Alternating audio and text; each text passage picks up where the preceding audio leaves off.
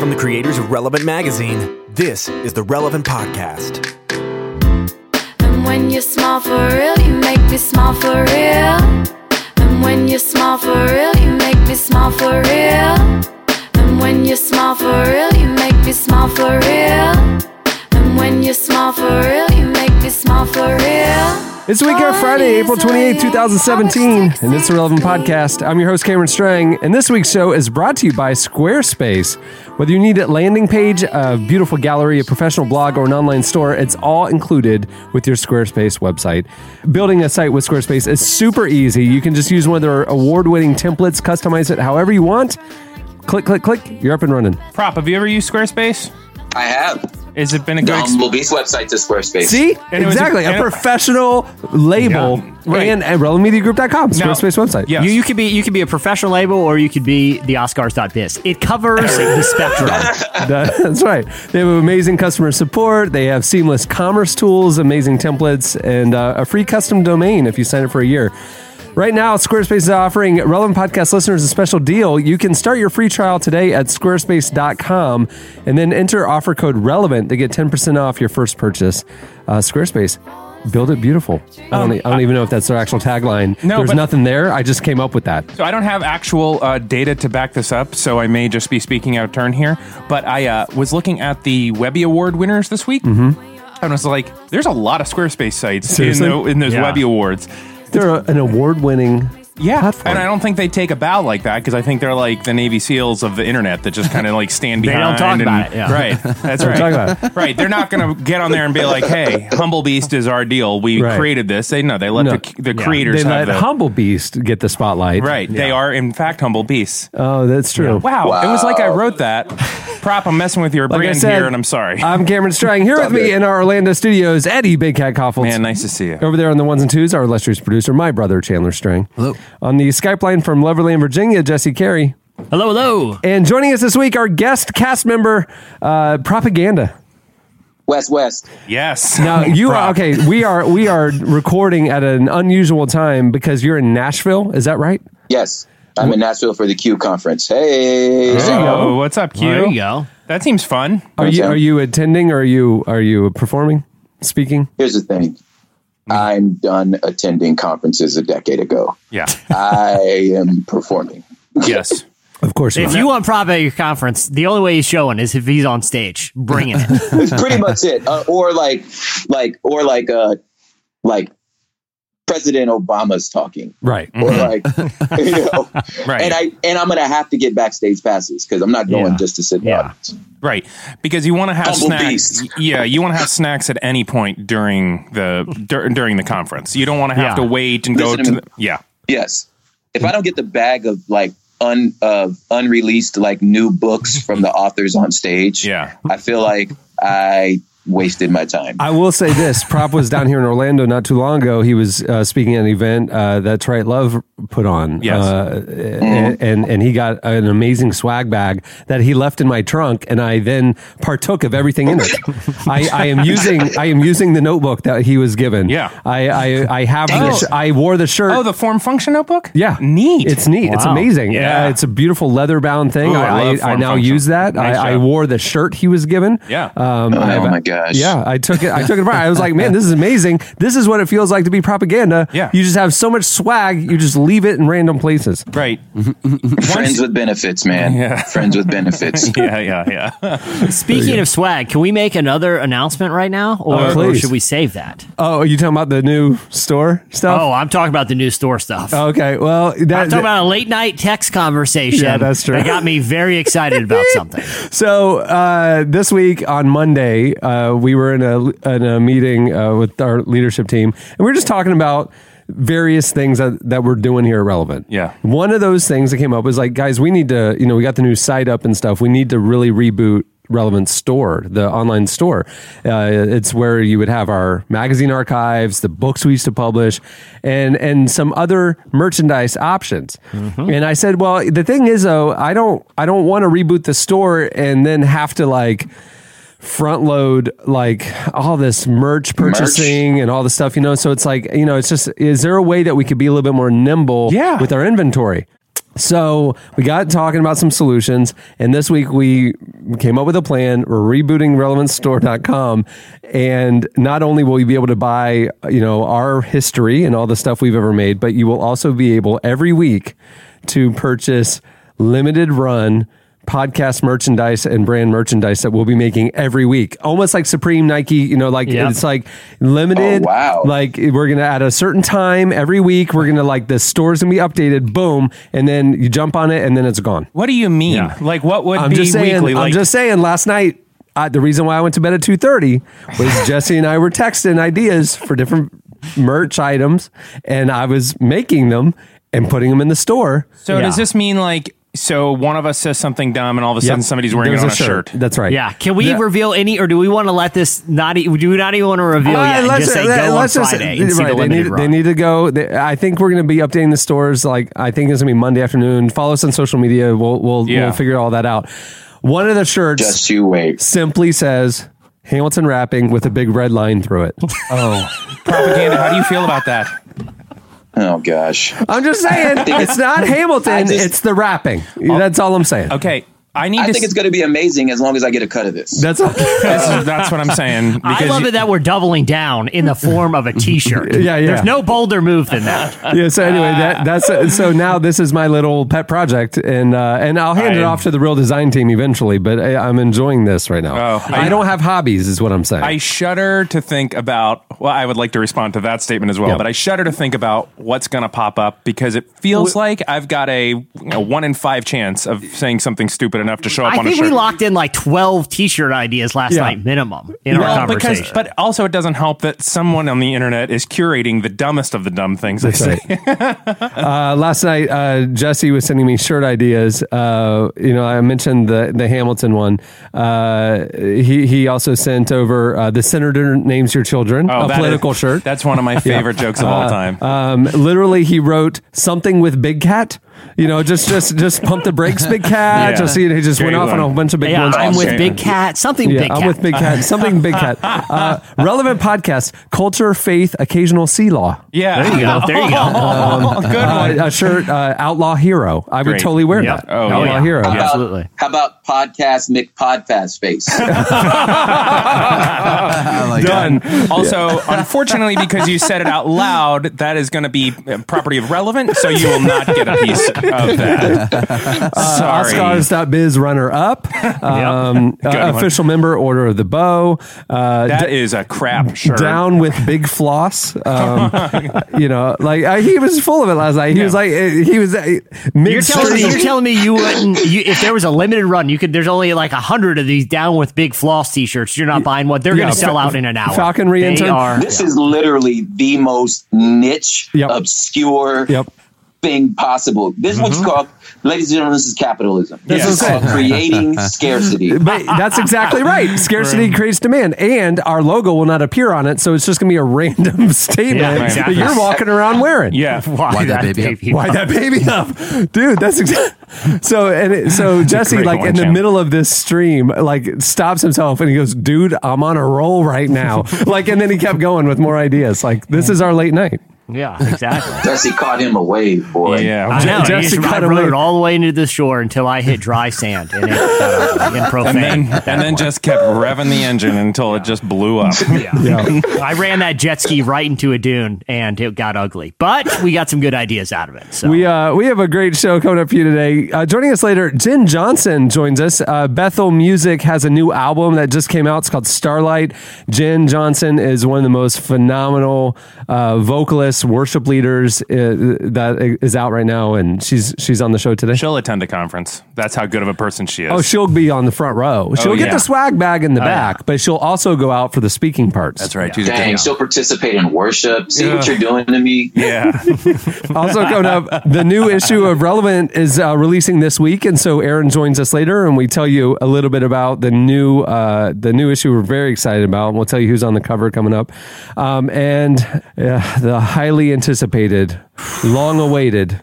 Uh, redo of Outlaw Hero, Outlaw Hero Part Two, The Reckoning is coming up later. Yes. Uh, if you, yeah, I just go ahead and fast forward now because it is. I heard it last night. It is I had I, it was haunting my dreams. I mean, I, I couldn't go to sleep. I, I was up till two thirty because I heard Outlaw Hero. I start. I've already been preparing my Pulitzer um, Peabody Award speeches because I would the love for you to level submit of depth that. I got my hands on court documents. I talked to to. per- Uh, oh, can I? I wait a minute. I don't think we even revealed what it's about yet, no, have we? no, Don't. no. Okay, okay. I'm gonna leave it a surprise. I'm gonna leave it a surprise. All I'll say is uh, I'm I'm extremely excited, and uh, yeah, you you know if you want if you want to just fast forward, that's fine. If you want a, a you know an Outlaw Hero standalone podcast after this, I would understand that demand. I've heard about this for about two weeks, and it has been the sole obsessive focus. He's like Howard Hughes creating an airplane here. It's Yeah. just um, Cha- Chandler just are, uh, I saw him. He doesn't get excited about a lot of things, but I saw him tweet the other day. Yeah. that this segment has the highest production value that this podcast has ever seen. At least since I've been on it. Yeah, I was to say that, that we had to qualify yeah, it. Trust me, there's there's been better production. Oh value. snap! uh, but anyway, I mean, Chandler's excited about it. I mean, like this is a big deal. So Yeah, Chandler turned his excitement All right. from one to one point seven five. it was crazy to watch. I'm like, what, yeah, what's gonna what's gonna get Chandler's voice to leave the tone and pitch that he's at now? I mean, there's like oh, Podcast there hero coming up Hey, I'm having a baby. Oh, Oh, come Oh, cool. Yeah. Oh, Yeah. cool. Yeah, I'll marry you. No sweet. big deal. Sure. Oh, my wife's pregnant. Yeah, oh, look, yeah. it's the rapture. Yeah, congratulations. oh, what? I've been left behind. Oh, Awesome. oh, oh, oh. kind of figured that was didn't coming. see that, didn't see that coming. Well, My mom told me that hunch. was coming. I had a hunch. Yeah, She told me when I oh started God. DJing that would happen. sure. I'll be on SNL. Anyway, yeah. Kirk Cameron was right. I Whoa. don't have anything else to do. All right, well, moving the show along, it's time for our look back at what happened this week in culture and entertainment. It's time for. case you missed it. Hey, in case you missed it, this week, uh, Chris Pratt got emotional. Uh, he was discussing his faith and family uh, while he was getting a star on the Hollywood Walk of Fame. Um, uh, Guardians of the Galaxy Volume Two is coming out. You know, I haven't this- seen the first one. Is it good? I heard it was Yeah, rad. there's like raccoons Oh my and gosh, stuff. it was I mean, so, so fun. You liked it? Yes. Is it a thinker or is it just more like a fun action adventure kind No, of I movie? think it's one of the better like superhero movies. Oh, cool. I mean, how many ra- talking raccoons do you get with machine guns? It's a really Number fair- one. Yeah. Right. So there's Yeah, that. you had me there. You had me a talking raccoon. You gave him a machine gun. I'm seeing it. I don't care about anything else, and the, everything else is just a bonus for me. it's the self awareness is the thing Yeah. about this Yeah. one. This one, it's like they're just they're self aware of all the like just ridiculous, like in a way that's different than like a Deadpool, which is like self aware, but like you're pointing at it too obviously. yeah. Like Yeah, This they're one not breaking like- the fourth No. wall on this one. we know this is ridiculous. This is just fun, you know. Yeah, Here's a clip of uh, Chris getting emotional about his faith and family. Here's a clip. it's it's it's kind of difficult because I don't I'm not I'm trying I, am humbled and I feel grateful but I'm not sure I'm worthy and thank you thanks and it's just it's, you know I'm a man of faith and I believe that God works in mysterious ways and gives us signs and gifts in life and uh, those gifts oftentimes come in the form of people. And so I'll just spend the rest of my time uh, expressing gratitude for the people in my life who are gifts. Well, there you go. He's a great guy. America's sweetheart right there. oh yeah, yeah, we like him. We do like him. Yeah, I feel like I also, also would like to add that I thought of a shirt, another shirt uh, Okay. idea, and it's based on Chandler's experience with the Rapture. Um, with Chandler saying, "Oh man, Kirk Cameron was right." just, but it's just like a just straight him looking straight at you. Just straight at me. No It, smile. it just says, huh, should- we "I've should- been left behind." No, he's a shirt that says probably left behind. Yeah, yeah, but he's got like the Mona Lisa face on, where you can't you can't really judge the It just- expression. It just says "left behind." Meh. Well, and also, that. if we're gonna sell all hundred of them, we're gonna need to put Kirk Cameron on the shirt because that's what's gonna sell it. you know what I mean? Right. You put Kirk Cameron. But you got to go growing pains Kirk Cameron, not adult Kirk Cameron. You got to go retro Yeah, you got to go classic for sure. Oh, Seaver. oh, oh, yeah, What was his totally. name? You don't Seaver wanna- something. You can't go Yeah, full. Mike Seaver. Yeah, you can't go Mike full Seaver. Kirk. You got to go Mike Seaver. Right. Yeah. Yeah, exactly. Never go You don't, the yeah, full you don't want to go full Kirk. People, people are a little sketched out by full Kirk. Yeah, full Kirk is a little abrasive. You got to go Mike Seaver. Yeah, ex- exactly. Full Kirk, full Kirk is the type that when you go to his website, he walks out on the screen and like starts evangelizing welcome before to you Kirk even like click anything. Cameron.com. Yeah. You, if you're watching this video, you've been left behind. I Yeah, was right. Exactly. Full Kirk, full Kirk, you go to his website and he walks out in khakis and a cardigan and starts judging you. You can't go full Kirk. Never go full Kirk. never, go. never go full Kirk. That's actually kind of a still in life life. There- I can't even X him out. I can't even X it out. I just wanted to go to the about section. Yeah. Propaganda, your next album or your next project, just the like the 1986 headshot of Kirk Cameron. Just that's it. That's Don't- it. Not retouched, nothing around it, nothing ironic. Oh Just my God. But what I'm saying is, I, you know, I know you create. I don't know all of Squarespace's technology, but I think if you have Kirk Cameron uh, walking out on the Humble Beast website, Yeah. sure he's going to be a little judgy, but it's going to really pop some eyes. I mean, that's that's some cool tech. You in a packet It like arena full crashes your browser after like five seconds. You got to restart the whole computer. yeah, yeah. You can't you can't click on anything. You can't do Yeah, it. it's just locked. yeah.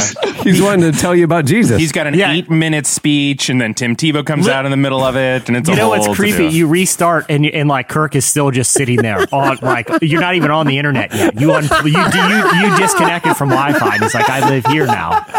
What are you clicking on? What are you clicking? Don't watch that YouTube video. Yeah. back to work. Yeah, I'll be right That's back. so yeah. No, no, you Yeah. go ahead and refresh. I'll be I'll be there. I'll be here. You install Thanks. Judgy Kirk like Clippy, the clip art. He just pops up occasionally, asking if you need help with anything. that's the Kirk. It's Kirk over He's top your of accountability partner for like you know safe searching and stuff. Yeah, so he's yeah, his little head that Oh my pops up. gosh, that's brilliant. Are you sure you want to go there? Yeah, like Clippy, he just pops up in the corner. Like, um, Porn accountability, Kirk Cameron. That Yeah. would be amazing. He- never go full porn accountability, No. Kirk Cameron. He automatically signs you up for Promise Keeper stuff. Yeah. like he's like, you know what? Promise keepers. You know what? Let's not let's not go there. Why don't you go here? Done. Gets rerouted. Yeah, Promise Keepers next convention in the middle of Utah or so, so not only if you're trying to go to a bad website, do you get rerouted over to Promise Keeper's website? It has enrolled you in their next convention. Yeah, and it, but it's it's not the good convention seats. Yeah. It's not even the propaganda seats. It's the ones in the back where No. you got to wait for a bathroom for a while, and like you you got to eat and you can't get out, and the hot dogs are wildly expensive, and it's just like I, I think all- occasionally, just to keep you on your toes, he announces that you've been left behind. yeah. Like he's like breaking. I'm just getting the news. There's been the rapture, and you're still You're- here. So you're left just, behind. Keep gonna scare you straight. Yeah. Just to keep you on I your think, toes. I think you might need a safety prayer of salvation right now. Just Yeah. safety prayer. I, we had church baptisms on Sunday, and I was talking to a friend of mine. He was like, uh, he's like, uh, you know, if you need to get baptized, it's like I got baptized when I was 15. It was my own decision. I was an adult, you know, whatever. And he goes, I was baptized like 19 times growing up because he's like, I was grew up Southern Baptist, and Yeah. we'd always have these evangelists coming through, and I and, and yeah. I'd always get resaved. And I was like, well, I always got resaved. I've gotten saved Well, like that- 30 because times. the, the, the, the sermons were so terrifying. You're like, look, Right. there's no hurt in just. But apparently, when you grow up Southern Baptist, not only you get resaved, you got to see it all the way through. You got to get baptized again too, uh-huh. just to make sure Right. it sticks. Right. Right. Yeah. Like, I Do you had, feel so bad about the guy when he's like, dang, this fool drove like seven hours, nobody standing up?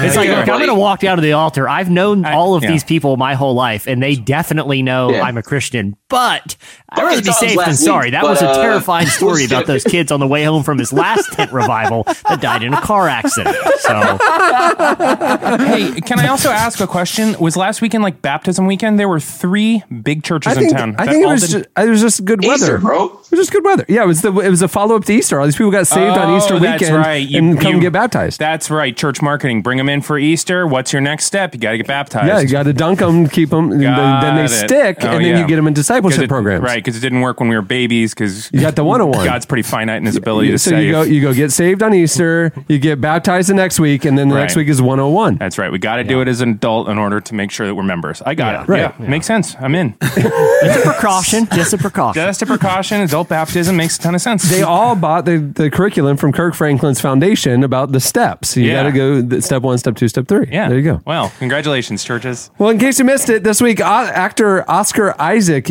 told everybody that he used to go to the Cornerstone Festival back in the '90s, the Christian Alternative Festival. Oscar Isaac um, is he's he's uh, the Star Wars star. He's currently starring in The Promise. Um, He was Wasn't he, inside uh, Llewyn Davis. He, was, he Llewyn was Davis. Poe. He was Llewyn Yeah. Davis. Yeah. Uh, so yeah, if you attended the Christian Music Festival back in the day, there's a good chance you were standing there in the mosh pit next to Poe. He was in a band, wasn't he? I think yeah, I he was that. in ska bands. I don't think his bands performed at Cornerstone, but he oh. was Oh. in bands growing up.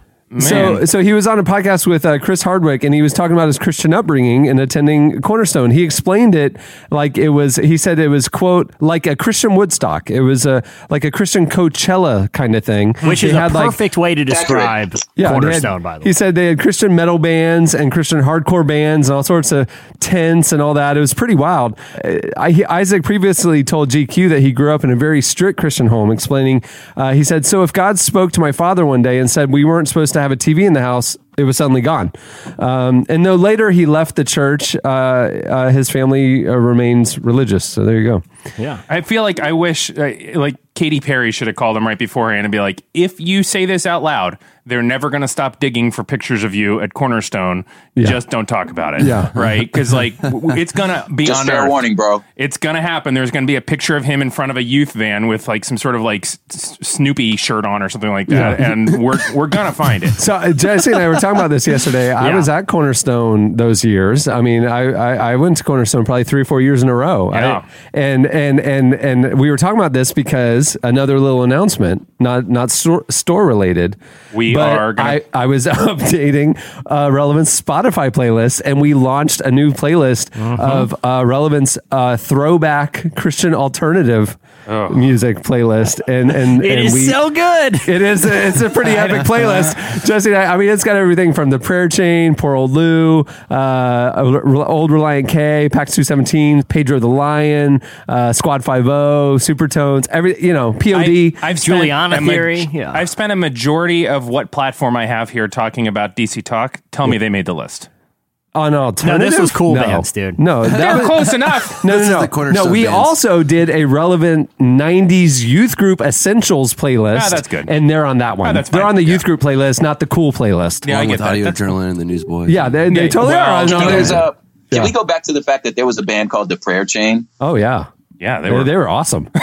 Was that is that where you were heading? That they were awesome. It's like trying to play. It's like trying to play uh, Arrested Development to your children. They're just not going to get it. hey, it's good enough for Poe. You know what I'm saying? Yeah, Pop, come on Exactly. Well, to- Cameron, because you were the front, there. Rob. I, I've been to Cornerstone too, but I, I wasn't there. The, I was doing the math in my head. I wasn't there the years that uh, uh, Poe was there. But I mean, I mean, there's a lot of people that go, but the, there are also pretty decent odds that if you're there for a couple of days, you probably would have run into him. Yeah, there you Yeah. go. All I'm saying is, my dad tried to make me watch clips of like Oscar Robertson play basketball, and I was like, he might have been amazing. Yeah, It's just. Sorry, man. Like context, bro. Context is king. right, it's not going to work. I'm not going to be able to bring my kids into like old '80s cartoons because they're just not It- feeling. it's it. like I don't laugh at the Three Stooges, is what you're saying. right, right. This is not funny to me. Like, at one point, this was the height of comedy, and now I don't even chuckle. But I will give it. I'll, yeah, exactly. I'll give it to them. They were probably amazing. Prob- I was talking to a friend uh, uh, who's younger than me the other day, and and she was uh, she likes you know ur- you know good urban stuff now, you know, kind of like interesting alternative urban stuff. And I was like, man, you gotta you know what about like old school R and B, you know, old school like old school slow jams. Yeah. And she's like, I don't know, like who? And I started playing like early '90s stuff, and and it, like the look on her face, like this is terrible. I was like, uh-huh. "What are you talking about? All the Yeah, stuff you love, Yeah. all the stuff you love came from this. What are you talking about? It was almost like the Beatles type thing. Like That's I don't, interesting. Yeah, and like she just hated it all. Like I, I, Like, I don't get it. I don't get it. Keith Sweat's Yeah. terrible. Like what are you talking about? Oh, that is that is actually a little blasphemous. Yeah. But But, that's that- but that's the same thing, like I said, with like old comedy stuff. It's like who's on first, like the the Yeah. the, the famous sketch about a baseball player whose name is Who, and he's on first base, and it's literally five minutes of back and forth. Who's Right. on first. No, who is on first? Who's on first? Okay, I get it. the, the, saying it once is funny. Okay, Right. Yeah. The- it's Yeah, like exa- dra- I- dragging a piano up the stairs. Hilarious always- in concept. I don't need ten minutes of this. Right. Every time I see a first one of the like early season sketches of SNL, like from season one and two, where they're all like National Lampoon and stuff, Yeah. I'm like, Yeah. I get why this is funny, but like, it's just not. It's yeah, you your could have been in and out of this in thirty seconds. Yeah, you're putting a fish in a blender. Let's let's up it a little bit. oh well. All right. Well, in case you missed it, uh, this week Alt J performed a really cool stripped down set for NPR's Tiny Desk series. If you've seen the Tiny Desk concerts uh, before, you've experienced you know the unique setup. Bands u- mostly use acoustic or lo-fi instrument arrangements inside what's basically a large office cubicle. Um, indie rock outfit Alt J is getting to release their highly anticipated new album Relaxer on June 9th, so they stopped by. Here's a clip of the performance. Girls from the pool say hi. The road arose at five feet by year along England's east coastline. Was this your first time? Love is just last night by the campfire. Oh, these three one words.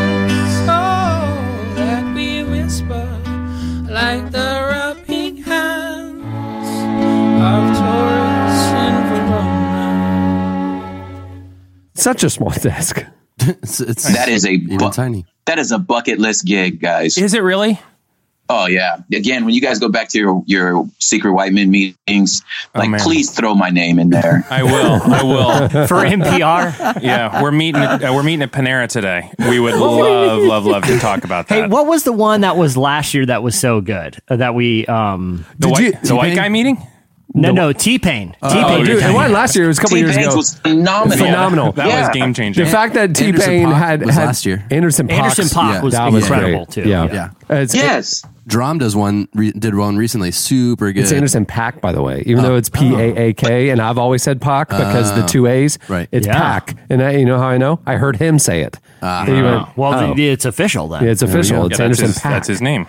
Uh, yeah, dude, the T Pain one. If you if y'all haven't heard it, go back and look it up. Just Phenomenal. Google it. T Pain, Mr. Auto Tune, I'm on a boat guy. Yeah. Sings And it's beautiful. and it's yeah. He has a It- it phenomenal voice, and he's totally insecure about it. Yeah. He's like because he's Yeah. he, he hides behind the auto tune, and he talks about that. Like like he wears this mask, and he was exposed, and it's beautiful and vulnerable, and it's so good. And also, you hear his songs in a totally different light when they're like slowed down and Yeah. talking about like you know whatever club and strippers and all this stuff. Like, and when it's slowed down and it's like But it beautiful sounds all songs. beautiful. Uh, hey, in case you missed it, Facebook's next goal is literally to read your mind. Speaking of which, Uh, Mark Zuckerberg has hired uh, Regina Dugan, who led both the Defense Advanced Research Projects Agency and Google's Advanced Technology and Projects Group, to help him make advances on her neck on his next frontier, the mind. Uh, Dugan explained to BuzzFeed that in the near future, you might be able to update your feed with only your brain. Uh, quote: uh, We have a goal of creating a system capable of typing 100 words per minute, five times faster than you can type on your smartphone, straight from your brain. Back in 2015, Zuckerberg said, One day I believe we'll be, we'll be able to send full, rich thoughts to each other directly using technology. You'll just be able to think of something, and your friends will immediately be able to experience it too. Though, though it's not clear yet how the technology will work in terms of hardware, Dugan suggested a glasses like device could be involved. There you go. here's why I don't care about that. Okay. Um, and I'm just gonna because Eddie, we just talked about Kirk Cameron walking out onto your screen and joked about it for a good five minutes, and Right. you Yeah. cared deeply about that. About that. But what That- you don't care about is a revolutionary technology that may connect people telepathically Right. with being created by the most powerful corporation in the world. Let this me- you care nothing about. No, about. let me let me clarify. I don't want this technology because people at very slow typing rates Right. seem to already share three to four paragraphs uh, as a caption to a picture of a book they're reading Right. about Yeah. like morning drinking chai and reading books and who Yeah. cares? Like Right. just we got it. We all we all Yeah, read here's books. the thing. I can't keep up with my own thoughts already. Right. Let, her, let alone do I want somebody else's invading my brain. Right. I'm still trying to keep up with my own. And secondly, not all my thoughts are good. And I'm like, I can't. The last thing I, I need, especially in like a social conversation in the social context, when I'm not thinking about anything this person is saying or about how much I don't want to be in this conversation, I would hate that that thought would go to that person's brain. Well, you know Right. the inevitable outcome here is Yeah. you're sitting there on your computer and and all of a sudden you're just thinking about something and Kirk Franklin or Kirk Cameron is going to walk out or Kirk Franklin. and he tells you hold every co- eh, hold every thought captive, pervert. That's right. That's right. That's what I'm saying. Like he's gonna he's gonna know, and they're gonna come out, and they're like eh, it's gonna be a whole thing. Right. I, I have to say too, props reason for not wanting this technology is completely legitimate and actually a little profound about you know not wanting your, your thoughts invaded. Right. Eddie's, which is he doesn't want to read more than three paragraphs about someone loving a unicorn frap, is a terrible reason, Eddie. No, I think it's great. I think we already overshare. And I my- want actually more barriers between your mind and Facebook. And mine, my issue is that with augmented reality, I'm going to be walking around, and because I think something, a virtual Kirk Cameron is going to walk out into my physical space and Right. judge me. Right. I don't Yeah. want people to know how much of my mental time is consumed crafting what I believe will be the funniest tweet I've ever written in my life. Right? Like in just different Very versions true. of it. Right? Like because I'm like I'm working on it now, you know, my beard is as soft as a baby's beard. Right? That's a nice joke. It's not done, but I'm working on it. Something's going to happen. You're workshopping it. Right. I don't want Yeah. people to know that for 3 or 4 Can't see the weeks. rough drafts. Right, right. That's right. That's right. Exactly. Well, in case you missed it, Netflix's new true crime docu-series is about church corruption and the unsolved murder of a nun. Following the success of Making a Murderer, Netflix is getting ready to debut another true crime series called The Keepers. Uh, the show looks at the murder of a nun in Baltimore who works at an all girls Catholic school where two priests uh, were hor- horrifically abusing students and then trafficking them to local police officers and others. It's believed that Sister Cathy Cesnik, who is just 26, was planning on exposing the abuse. The seven episode series drops on May 19th. That Wow. is fun. intense. I, I saw the trailer. I'm like, man, this is. I mean, making a murderer wa- had intrigue and corruption, but this is an entirely different level of true Wow. crime journalism. Man. yeah. because Well, it's still unsolved too, and you, you know the stuff that she exposed, human trafficking, the the, the church, you know, local official uh, officials maybe having covered up her murder. Uh, y- you know, it. This is, I feel like, could be a potentially very culturally significant series. All right, well, that'll do it for in case you missed it. Uh, stay tuned. Up next, Slices.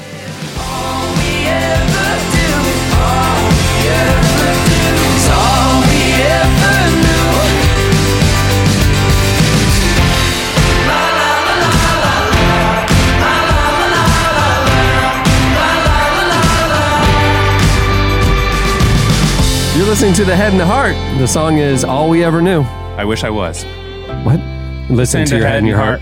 I never get to make song jokes. There you go. And that's why. At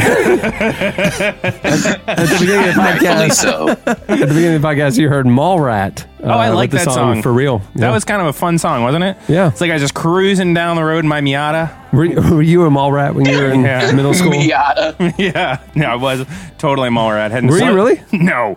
I wouldn't am I going either. to go walk around Stein Mart? And Stein Mart's not in the mall. That's It at a is in my shopping mall. center. That's why it wasn't a mall rat. Oh, We okay. had a terrible mall. oh, he had He's- like he was a mall rat at TJ Maxx. It was terrible. It was. You know, I've told you guys I was Santa though for two days, right? what Yeah. in high school? Yeah. No way. Yeah, because I had kind of the, the look for it. So, and they this the Why Santa, did it only last two days? I have to ask. The, no, the other, the real Santa, like went on vacation, and they were like, it was like a friend of a friend, and was like, "Hey, could you do Santa for two days?" And it was glorious. I I only think of Elf, where he says you, you sit on a throne of lies. Yeah, smell like beef Yeah. and cheese. but it is funny to me that I was like 17 though during Yeah. it. So I'm like, "What would you like for Christmas?" you just stopped believing in Santa like two years before. yeah, so, yeah, Wait, I don't understand. What do you mean, be Santa?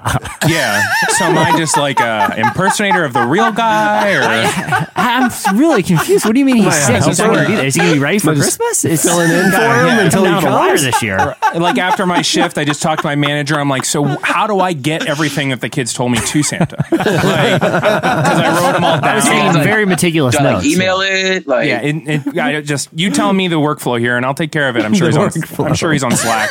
Listen, that kid, that one kid wanted like 17 Xbox Xboxes. I think he's going to sell them. Do I need to alert Santa about that? Yeah. I don't think he needs them all. Is that up to me? Is that my judgment, or is it I'll to the big guy? Because I went ahead and told him one is pushing it, kid, And one one thing kid sold out gonna- everywhere. And one kid asked if he like he's gonna if Santa's gonna find him because he's gonna be on vacation. I didn't know what to tell him. I, I don't know. I said doubtful. how does I- that I- you know, Yeah. I went ahead and put him on the naughty list because I, di- I don't know what Santa's travel arrangements are. Okay, it's time for slices. What do you have, Jesse? All right, so uh, uh, the police in Silicon Valley made an arrest this week that I think has very disturbing implications. Um, so they got a call uh, from an office park uh, alerting them that one of their security robots had been assaulted.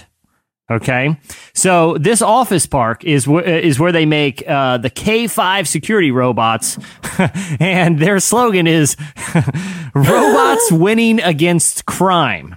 The robot itself is called the Knightscope with a K. okay, no. Night Scope. This is all bad. Everything about the, and it looks like a giant rolling egg, like a R2D2. Now, let me explain how Knightscope works really quick. So the idea is that businesses or, or, or malls or whatever can buy these. They roll around and they, they have like cameras all over them and they say recording. So they're like recording anything that's, you know, could be suspicious activity. And if they detect something, I don't really know all their detection. I guess they can detect if someone's like holding something that could be like a weapon, or they could like detect like shoplifting or like people running or do, or like being rough or whatever. Yeah, and yeah. they start whistling at the person. It rolls over and Like starts that? whistling to try to get it to stop to me, to me, this big nerdy robot that's called Knightscope is literally asking for it. Okay, like if I'm, Yes. it- it's like it's like imagine at the neighborhood pool if you're running around the pool and, it's, and a robot rolled up and started whistling for you to slow down. Yeah. Okay, to me, having one of these in a parking lot, Right. just tattling on people, just being a big nerd, being a narc, just out there narking on people, a robotic hall monitor out there Yeah. to me, uh, getting arrested for assaulting that, that is the definition of entrapment. Okay. you got a big nerdy robot rolling around whistling for at it. people for minor infractions. It's like, get off my back, dude. I'm, I parked on the line a little. Okay. I'm walking on the grass. Lay off, nerd robot. Okay. He's asking to get assaulted. This is, th- so, I feel so like the- you should be able to hit a robot. Almost like almost like one of those those uh, blow up things that are weighted on the bottom, and you could punch it and it pop right back up. Yeah, I Yeah. feel like that's the. I mean, that's the justice of our relationship with robots. Is we you should can be tell able, on me, but I'm knocking you out as hard as I can. I'm going to kick you. Right, robot. you can. Yeah, you can spy on me. I'm allowed to hit you. Okay. and I yeah. feel like okay, you invade my space, I'm invading yours. Yeah, exactly. Right, right. So, so uh, Yeah, it turned out the man, his judgment evidently was a little impaired because he was intoxicated. So he got in trouble for that. But also prowling, which is evidently a crime. And y- y- I, here's the thing. Like, like I said, this man, I feel like he, he was protecting human. He probably didn't know it was a security robot. He just saw this big weird egg rolling around whistling at him. And, and he did what any like normal human would do and stop the threat. Yeah, totally. This is how it begins. This is how it begins. So the the, the company, the company, uh, uh, K5 Security Robots, Yeah. uh, uh, released a statement, and I'm going to read in a big nerd voice because that's how I feel about them.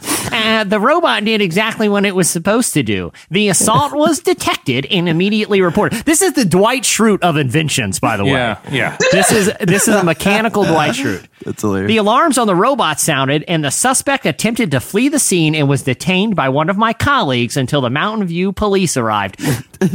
Your nerdy robot is is a threat, and I applaud this man. Yeah. And he did what any rational human would do if they got a big tattletale if they saw a big tattletale robot right, rolling around next door. right. The moment, a, the moment I am walking through a parking lot in the evening and I hear ding, fellow human, you have gotten too close to the premises. Please back. I'm going to start. You got to do what you got to do. He's allowed to or, do or whatever he please wants. keep off the grass, or please Yeah. don't throw your Taco Bell wrapper, or, or right, uh, or please don't leave your Taco Bell wrapper right on the park bench. Shut up, Tattletale. I'll do what I want because I'm a human and I'm have I'm self aware and I know how to love. So just roll away.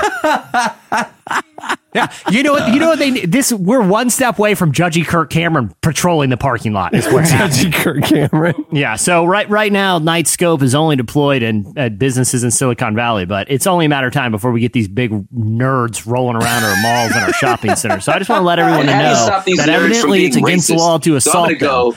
So I'm gonna be like, hey man, that white dude just dropped his uh, Taco Bell thing. First of all, black people don't eat Taco Bell because we know that's not real Mexican food. So why you ain't stop that guy? You stupid robot. Your programmer's racist. That's right. It's literally, I was about to say all of that. exactly right, Prob. Uh, Jesse, I, I assume that you have there in Virginia. I, I just looked it up. In Virginia, you have the option of getting uh, uh, different types of license plates. Yeah. One of the options available to you, which I assume you have acquired, is the "Don't Tread on Me" license plate.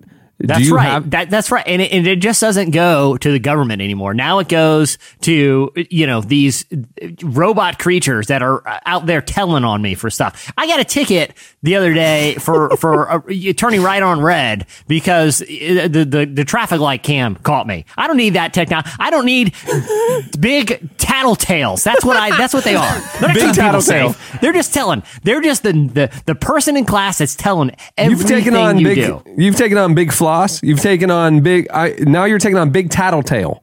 Exactly. I don't need nerd. I don't need nerd goody two shoe robots. I want cool robots that do cool stuff that like fly and can take me back in time. And if I and like can be- be a maid Yes. or something, Or just like be a friend.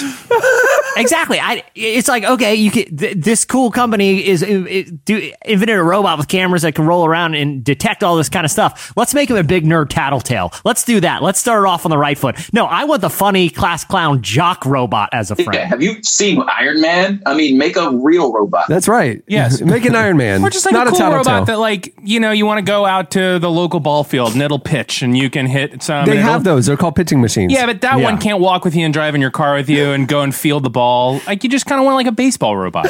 baseball robot. You know what I mean? Or just like a play and catch robot. I guess I'm looking for a dad robot. You need Or a. da- I want the robot. Look, if you're gonna if, if you're gonna give the robot like a personality, like in this case, a huge tattletale nerd. Yeah. Why not give? I want one that's like the bad boy that's leaning up on the hood of the Camaro, smoking a cigarette, revving the engine, telling me to get in because he's got some fun plans for us. You know, that's the robot friend I want. You know, I want to go do donuts awesome. in the principal's front yard with my robot. I would never go with that robot. I don't trust Why that is your robot. robot in an '80s movie, bro? yeah, that's a great question. Eddie Because wants that's the a kind of dad robot, I robot. want Yeah, roll I with, not, not the big nerd tattletale robot. That you know what? When it gets asked out to the dance, they actually have a makeover, and it's pretty attractive. You didn't know hiding under that nerdy exterior. Yeah, because it takes those nerd glasses off, and all of a sudden you're like, wow. Wow, I never, even, I didn't even notice. I never even saw you were- before. Nerd robot. You let your hair down and took off your glasses. Wow, you're Wow. literally like a different person right now. So I just Ed- feel Eddie, like I just you want met- you want a father figure robot. Right, right, right. Like I want to be Jesse- walking with my robot, and I want it to just be like, "Ding! I love you, Eddie." And I'm like, Oh, love Thank you, you, too, nerd robot. robot dad." Um, the Jesse wants a kind of a bad guy, kind of fr- right. cool guy friend robot to go on adventures and be cool with. Ding! yeah, Let's build a smoke tree behind Circle house, K. and, you know, Yeah. toilet paper somebody's yard, like cool stuff, cool stuff. Not some nerd telling on people for prowling. That's not even a crime in my book. If it's a parking lot, you can walk through it. I need a robot that's always going to have something funny and snarky to say about Oh, every go. possible situation. Yeah, and it's really tuned into your sense of humor. It's Yeah. not Right. just Well, like it can read your through. thoughts. Typically, my sense of humor. Yeah, Right, it can right. it can read your thoughts. Yeah. That's the key. I Yeah, feel like that's sort of that sort of what Jesse and I are trying to do with you is just dial it in to really get to the prop core Yeah. of what he thinks Very is funny. true. Yeah. So I had my mind blown this week, and I realized this is the right slice to bring to this group because Wow. you all are uh, media savvy consumers and creators, uh, and wanted to run this idea by you. Well, it's not my idea. Jimmy Wales, who you may know that name, he's the guy that founded Wikipedia. And um, in the early days of Wikipedia, it was basically panned as being unreliable because people could add anything in and it would stay. But over time, the community around Wikipedia has grown so rapidly intense, and the safeguards around it is it's actually grown in stature. It's not s- still accepted in an academic setting, but generally, the information you're going to find on it is not altogether wrong, and it's been a pretty reliable source of people getting information. So I've been fascinated by Wikipedia and I love reading it. It's like strangely one of my favorite websites to go down just the rabbit hole forever. Really? Yeah, because you just keep clicking on the links within it and you're like, oh man. Because I was watching that. Uh, I don't want to talk about it. What? It's embarrassing. It's one of my dumb shows. What? That feud one about Bet, Bet, Bette Davis and Joan. Uh, Yeah, you watching that? Oh, I've been burning up that show. It's so good. and I found myself like just reading about the movie, and it was like an hour later, and I'm like, "Welp, I guess, guess I'm not going to bed now because I'm." Can, can I tell you why I don't like Wikipedia anymore? Yeah. It's because there do, are so many safeguards. It's not easy to hilariously vandalize pages. Oh man, I I had uh, in college. I did a. I put that Tony Danza was the parent of one of the presidents, and it stayed on for like a week. Yeah, Like, just I as a- used to I used to change them or create them. I, I won two bets by doing that Yeah. before. Yeah, But just Right. making up bogus trivia and creating a Wikipedia page. Now you can't even do that. Yeah, No, they got big nerd. to- they got big nerd robots patrolling it. They're ruining everything. Every good joke is ruined by some dumb nerd robot. so this idea, which I think is just really an, an exceptional experiment in crowdsourcing, is being taken to combat fake news. He is creating No something called WikiTribune. WikiTribune. Wiki Tribune, and so the I, and it's in their launch stage now. I Just think rolls like, right off the tongue. WikiTribune, yeah. So Yeah, totally. So catchy. so the The mo- rural juror. How could anyone possibly get this wrong? so the model is similar. They are hiring actual journalists to create news stories, but before the news story is published, it gets to be communi- communally vetted by people that are fact checkers, by people that have. Um, So it's going to be real background. reporting and it'll be vetted reporting. And there's no advertisement, and there is nothing. How are they paying their staff? because it's all Donations? through donations. People they'll say people will want to read this, and so they give a donation. Now, of course, they're still beholden to the readers, so they're still caring about putting up content, but they're saying that this idea will increase the validity of the content and be a kind of answer to fake news, which I think is just a completely fascinating idea. It seems somehow like I'm missing a it's piece almost of like it. it's not just fake news, but news maybe without bias. I mean, because like you Right. could you could say, I mean, I, I I subscribe to the New York Times and I read Mm-hmm. it, and I'm and I'll be actively reading an article going. This is they. There is a perspective that they're reporting these facts through, Right. That they're wanting me to come to a conclusion, Mm-hmm. you know. And and no, there's nothing necessarily factually wrong in the piece, you know. Mm-hmm. Like, but I can tell that they're emphasizing certain facts, de-emphasizing Right. other facts because there's human bias. Right. uh, the, the author, And because so, of- they- so it would kind of eliminate that because they would have it vetted from different Yeah. perspectives. And because That's it's open source, it's not just like it's going to be a like a liberal rag, and Right. people people are going to have the opportunity to do exactly what they did on Wikipedia and make it accurate. And and, and I, I I think the thing that I'm most interested in is one what it's just going to look like, but I think. I wonder if we'll actually want to read it because I think we like our news to have a little bit of a Little edge in it. Like Yeah. I, Yeah, I wonder like, how it, like it affirms your worldview, kind of, or Right. or, or challenges, or you disagree with it. Like, you want to have a response to it. reading about the Syria attacks is a very factual. Yeah. Here's a thing that happened.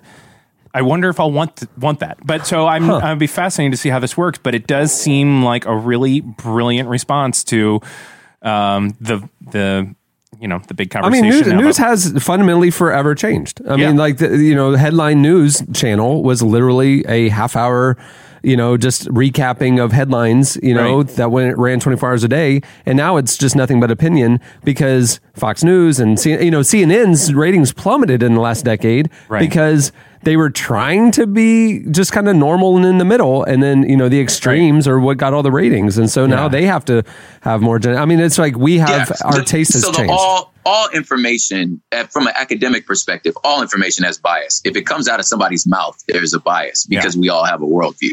That's impossible to not have a worldview when you say something. I don't know. But- Hold on, yeah, not all information. I could say there is air, and there, and that is just a fact. There's no bias behind that statement, right? Of course, there is. What? There is air. That is just a fact. No, you have you giving that information comes from a worldview. Your worldview is That there's air. Mm-hmm. exists, right? Because me and you believe that there was a creator, God, that made this possible for our humans to exist. That's your worldview. That's fine. It doesn't make it any less factual, but it's just coming out of your mouth. What do atheists think about air? my my my not not to be like contrarian because I could see the benefit of like crowdsourcing fact checking because that's essentially what they're doing, right? Is is they're they're crowdsourcing the fact checking part of journalism.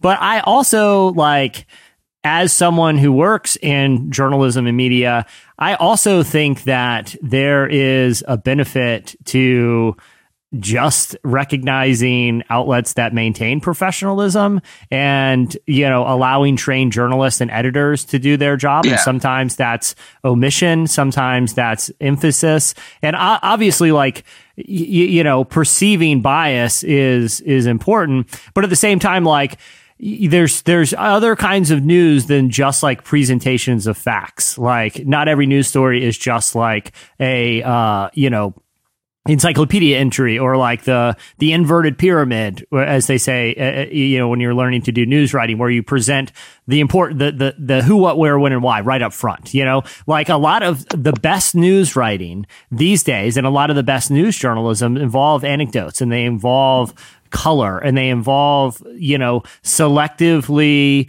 uh, including interviews and perspective to tell a holistic story. And I think the risk of being overly overly reliant on crowdsourced fact checking is that you if if you strip journalism of its color and of its multiple perspectives and the touch of a good writer or editor, you, you know you you limit the impact that certain stories can have. Well, I mean, think about it. I mean, basically, what we're talking about is you know that like weird AM channel that just factually states weather. Yeah. and the Yeah. and the barometric pressure and stuff like that. That's like a essentially robot that does it. Uh, right, right. That's essentially what this site is going to become because it's just going to be Yeah, it's C-SPAN. it's going to be a statement of facts and not color and perspective and and you know context. I just wonder what this will end up looking like and feeling like. And I, I think it's a really interesting experiment and a really interesting uh, kind of There you go. option. I, I can see the benefit of it, but there's also like a time when you go on WebMD and you or or you know you you look at some answer site about medical symptoms, and there's a time you go to a doctor who's trained to actually diagnose you. And so I think, look, there, there's a benefit to looking at crowdsourced facts, but there's also a benefit to reading quality journalism from a professional. And you know, as long as that's not lost in all of it, I can see the benefit. But I also think there's a risk if people become overly reliant on it. Yeah, that's true. All right, what do you have, prop? Well, I have uh, yet another um, sort of corporation that has clearly gone tone deaf. Uh, but this one's this one's funny for different reasons. Um, it's not funny in that sense, like, oh my gosh, this sucks. They're not following the culture. This is, oh my God, this sucks. You guys are literally blind. So a couple weeks ago, Topshop released this new line of sort of pants for the fashion forward mom who desires to participate in some of the new trends, but really just has an issue with some of the loosey goosiness of it. So they created these mom jeans that have clear knees, like torn jeans, except it's not torn. It's a perfect rectangle cut out of the knee area with a plastic sheet over it. It's a window. It's a knee window. A knee window. It's a knee window. That's So you're like, so it's for the mom that's like, I'm hip, but I got class. I don't want to be showing the skin. Because is this No, in show us response? skin. Showing it, but it's it's you know. It's I don't still want you to be covered. able to touch the yeah, skin. Yeah, there you go. You got to keep a little barrier. It's, and- and- there is a thing called neavage. You know, that's a thing. You should click it, right? And I'm not going to show bare only- neavage. I, I clicked Neevage once and a little video of Kirk Cameron came out on my screen and said, I know what you're looking for. Very judgy. Just very Very Very judgy. Judgy. I was just looking for a patch. Yeah. Yeah. I don't But, but understand this is this in response to the all clear jeans that were recently released by Topshop or Nordstrom's? N- Not in response. This was the next evolution. Oh my. So the clear jean was the evolution because apparently the knee window sold so well. Here's the funny part the clear window didn't sell so well, right? Yeah. So they went, hey, this is this is wildly successful. Parentheses, it's not wildly successful. Let's go ahead and just go. Let's just go full Kirk Cameron out here and just make completely clear plastic jeans. And the internet had a field day, like one of the funnest collective moments of us as a society um, enjoying making fun of this company by thinking this was actually a good idea, right? So I go this morning to click the link to see if I could buy some clear jeans, and guess what? this item is not found. I'm like, you know what? See, power to the people. And the trick is, like we, like I said last time I was here, that humor is probably our greatest weapon. When you make fun of a company, they start listening. Right. You can Yeah. protest. You can say a lot of different things. But you know what you got to do? Crack jokes mercilessly, and then they'll pull it down. Wait, wait, wait, okay, hold on. I'm, I'm, I'm, I'm, I'm tracking here. So, so, so there was a, a company did the the square knee patches out of plastic, and kind of building on that trend, Topshop made completely clear plastic jeans. Like, It's the same company. oh, it's the same Topshop company. Topshop made- did both. Yeah. Yes. And and so like it's almost like the Kermit meme with Kermit as like the Sith Lord, Yeah. right? right. Looking at each other and they're going, Man, these uh these knees were stupid. Also me, make full pants. So you're wearing you're wearing these full plastic jeans. Obviously, you've got some sort of shorts on underneath Yeah, them for yeah. modesty reasons. But if we've ever worn a raincoat, you get sweaty in that That's thing. my thing, dude. Like, Like, that yeah, would- but maybe it's like a porous plastic, like the kind of plastic that they use to put up like signs on a sandwich shop. I'm looking at a picture of it. This is literally like leg raincoats. Like they are. You made the greenhouse effect That's on right. your legs. You're getting just steamy up in there, and like literally, you can see the steam then happening inside the pants. absolutely disgusting. Well, here's the thing. If look, if I'm a wrestler who's like cutting weight, these pants are great. if I'm literally anyone else on earth, this is the most uncomfortable pant possible.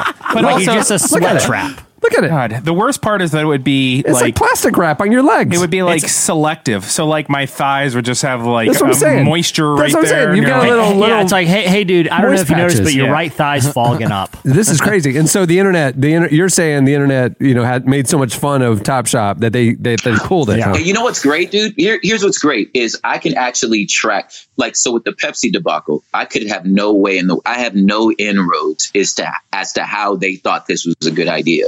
With this one though, this is what makes it the most entertaining is I can actually put myself in that idea room. I can see them mm-hmm. sitting around like, dang, the torn jeans are coming back. Remember how your mom used to always be like, Jill, did you buy your jeans like that? and then people started selling them that way. And then we're going, Doc, how can we get on that without who who who wants to do but man the fray and how do you stop the fray you know sometimes your jeans get torn all the way up to the thigh like yo what if there was a way we could stop what if there's a way we can make a torn jean still look kind of knee where it's like it's torn but it's like They'll and then we the hey i have an idea what if now i'm just i'm spitballing here what if there was some sort of sheen on there Wow. that made sure the cut Yuck. stayed where they were.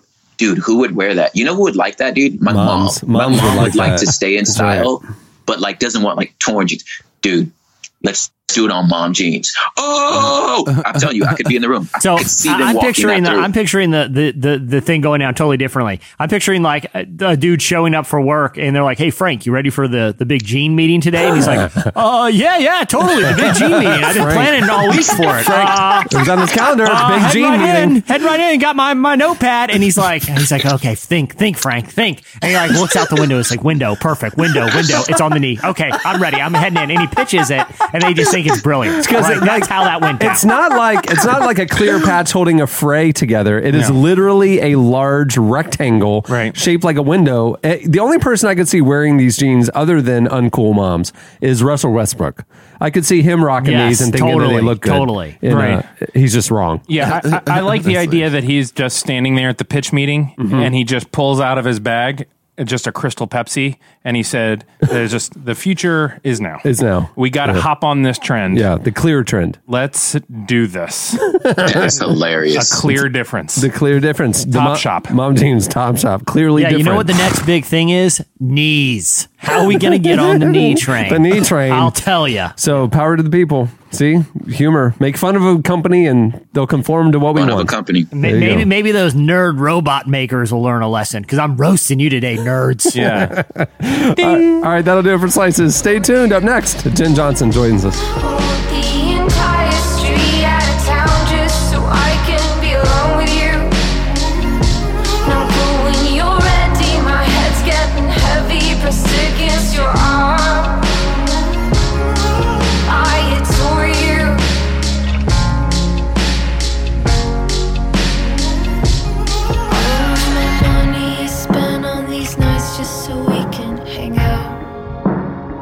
You're listening to Amy Shark. The song is Adore. It's actually oddly, it's about uh, window jeans. Knee Yeah. windows. She loves 'em. She adores them. Yeah. This week's featured interview is brought to you by Movement, a watch brand started by two broke college kids that wanted to wear stylish watches but couldn't afford them. Movement was founded on the belief that style shouldn't break the bank. That's how you live your life, Eddie. That's what I'm saying. Yeah. I like my Kirkland uh, dress shirts. I like just your regular American Apparel 50 50 t shirt and a lovely pair of Gap jeans. Done. Yeah. And you know, I'll splurge a little And a on nice shoes. Movement watch. By selling their products entirely online, Movement was able to cut out the middleman and the retail markup in order to provide the best price possible. Watches start at just 95 bucks. Uh, the revolutionary pricing, along with Movement's classic design, quality construction, and styled minimalism, has led to over half a million watches being sold in 160 countries. I did the math. That's a lot of watches. Yeah, Um, they're great watches. watches. I, Yeah. I have two, and I regularly get compliments on both of them. I am ready to invest. Uh, just go to mvmtwatches.com slash relevant and you'll get 15% off today. Plus with free shipping and free returns. That's mvmtwatches.com slash relevant. Join the movement.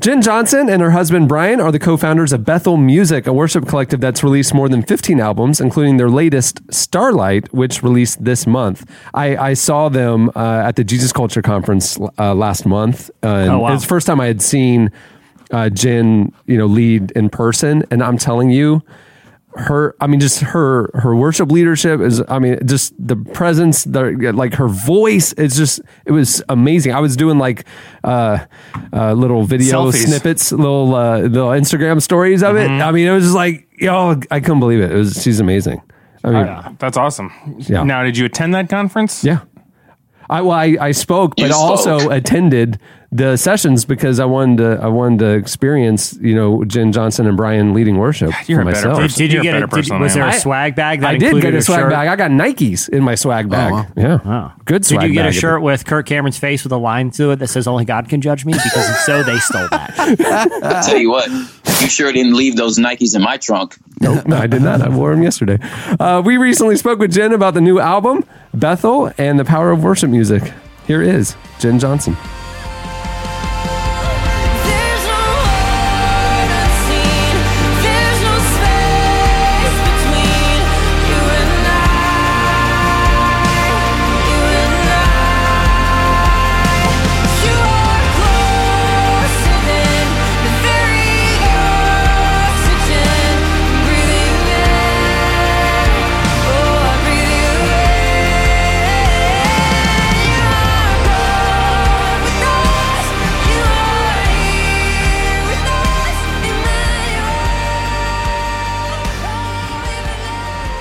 Let me, let me hear a little bit about you know why y'all got started doing worship uh, in the first place. Did it did it start with Bethel or, or did you did you were you doing it for a long time and then I mean, what it, what did it what did it look like? Oh yeah, we Brian and I both grew up in the church, and we both, you know, we got a guitar or a piano at, at younger ages, you know, and just started playing and serving in children's church or youth group or, you know, just kind of home groups wherever we could, uh, you know, just leading worship or playing guitar or piano and and so um, we both started writing when we were younger also, and it just kind of organically grown. Uh, we we were handed the worship department from Bethel. Um, Brian's dad's the pastor, Bill, and he's amazing. And um, he, you know, gave us. We were newly married, and um, he gave the whole worship department to us to lead. You know, he was over us, but um, in about two, the year 2000, 2001, that time. And so, you know, from there, we just were writing and serving the local church, and the conferences were growing, and the church was growing, and you know, we were just faithful with what we were given, and and growing the team, and really cultivating what we felt God was asking us to do, which was to create something that was very local and also had a global expression and overflow from what was happening at home. And we really felt a, a severe um, calling to healthy families and to not live our lives on the road, but to, you know, do that as an overflow, but with a healthy family and schedule. So, um, you know, we just, to the best of our abilities, have have built and grown and written and led how we have felt, and God's just done a really beautiful thing. But um, we, you know, we are home. Um, we we're really connected to our our home church, Bethel, and we're leading there almost every other week. And um, when we're not there, you know, we're when we're not leading, we're still on the front row unless we're, you know, on a trip once once a month or so. But so yeah, it's just been really organic and grown really beautifully. So we're we're so happy and thankful. But that's kind of been our um, our back road.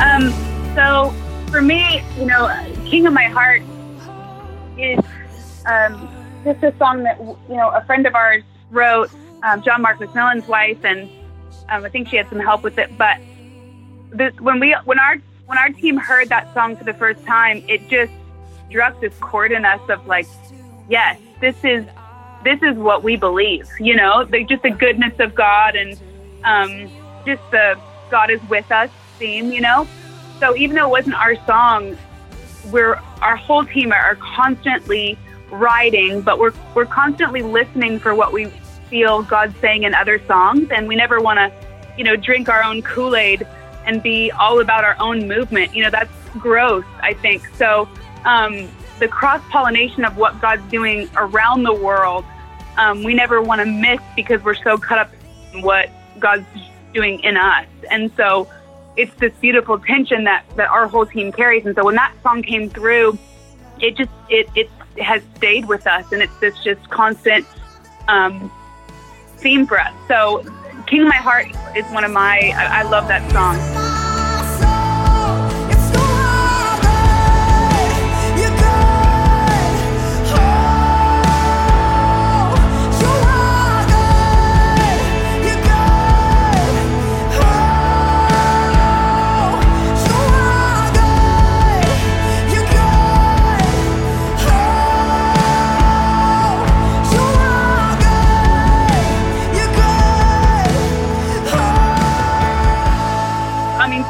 You is really personal to me. Sings it who we love so much and so dearly. And, you know, that's a song that I wrote, I mean, oh, probably five or 10 years ago, uh, maybe even more, I don't know. But um, it's just a really personal song to me because it came from just being overwhelmed. And I was in the car just feeling overwhelmed. And I would sing this, you know, God, I look to you because I'm overwhelmed. And I just remember the Lord clearly speaking to me, and, and He said, if, if you keep singing that, you're going to stay that way. And why don't you why don't you flip that and make it a prophetic statement of God, I look to you, I won't be overwhelmed, and sing that and partner with that. So, um, you know, not to ignore what I'm going through, but really to prophesy my way out of it. And um, it changed my life. And that song, you know, I, I worked on it and developed it to be um, a full song out of that, but it really came from an encounter. So for me, that's a really personal one. And having Franny sing it is so beautiful because it really touched her in a similar season in her life with young kids that I had written it from. So for me, that was super cool.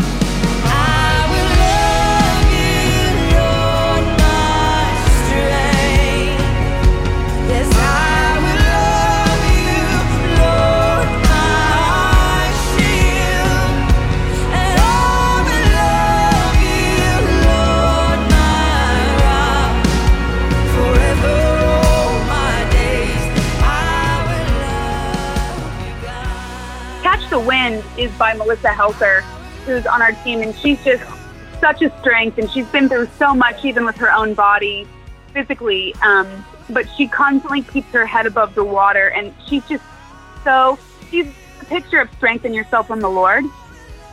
Um, I just I love this woman. I love everything about her life. And Catch the Wind is really beautiful for me because it spoke to me when I really was caught up and kind of clouded.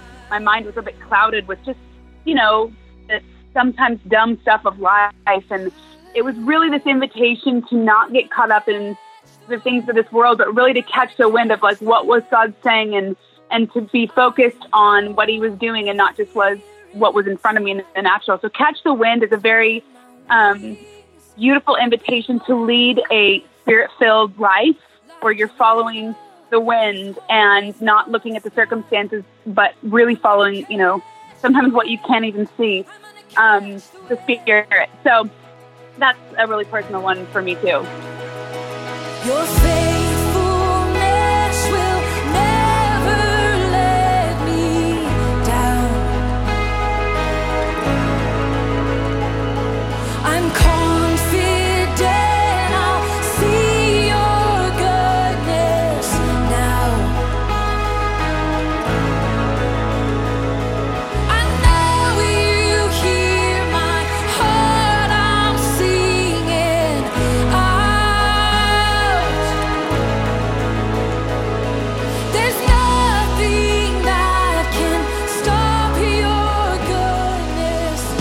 That was Jenn Johnson. Stay tuned. Up next, we look inside the new issue of Relevant.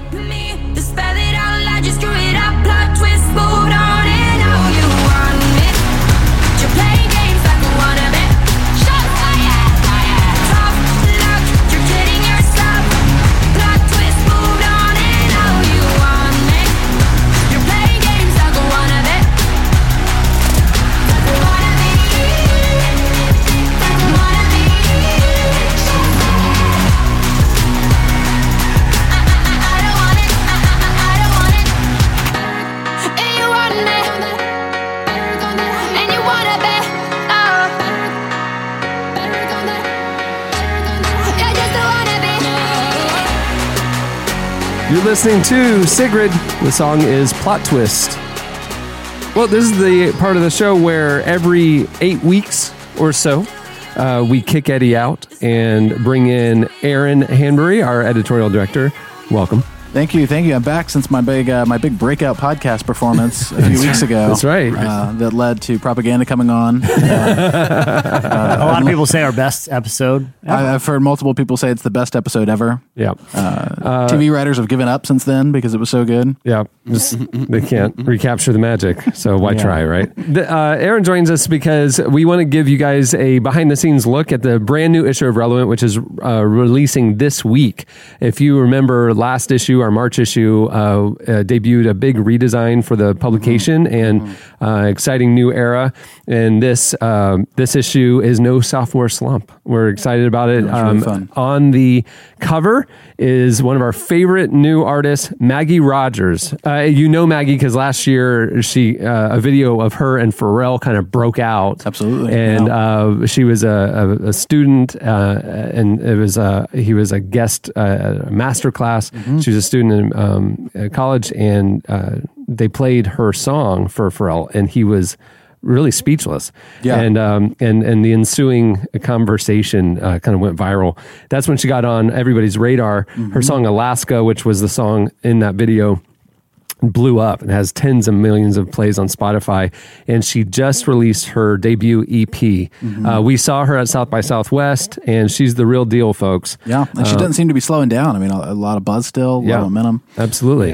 And, and then so uh, we thought, um, you know, last issue we had a legendary filmmaker, Martin Scorsese, on the cover, uh, and we went on the complete opposite end of the Literally spectrum. the opposite person. No, right. No, but it really Yeah. is. It's like we were intentional about that, where it's like here's somebody who is looking back at a very intentional and significant career in, in the last cover story. In this one, we're looking at somebody who we believe is going to be a significant artist at the very beginning of it all. Yeah, and, uh, and the conversation reflects that kind of hope and uh, path. It's really interesting.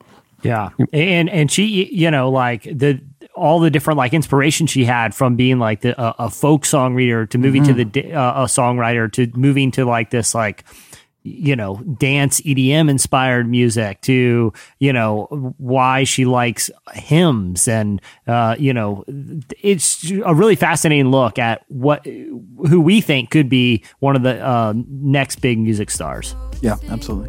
Here's a little bit of Maggie.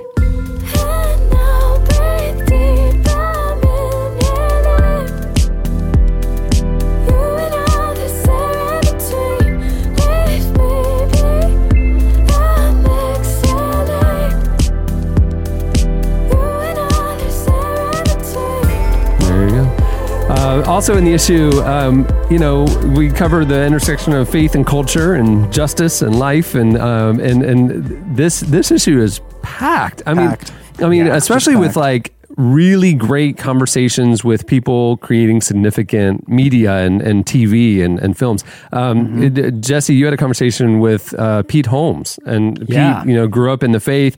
His he has a show on a- HBO right now, which is uh, autobiographical Mm-hmm. of sorts about him going through a divorce and then kind of couch surfing as he tried to you know become a comedian and start his career and kind of have to reboot life.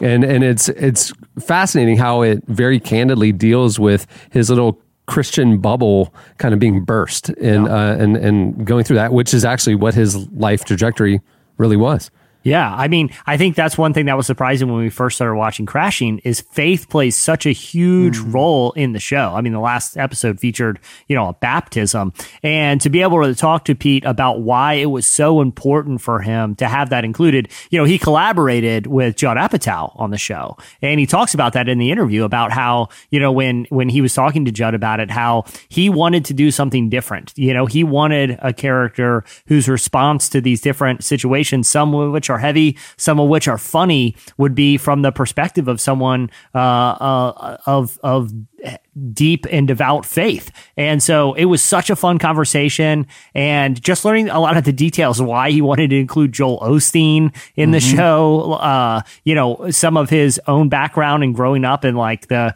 the world of Christianity, but also trying to uh, break out into comedy. Super fun conversation with someone who I think is one of the most interesting voices making TV right now. Also, an HBO show um, that's making uh, a lot of buzz right now, or getting a lot of buzz right now, is is The Leftovers uh, Yeah. from uh, show creator Damon Lindelof, who also is a co-creator of Lost. Right, and it deals with uh, a It's essentially, community. it's essentially based around the Christian idea of the rapture. They, Yeah, they but he never- doesn't call they it the never say that, Yeah. but I mean, it's essentially that's Right. where the.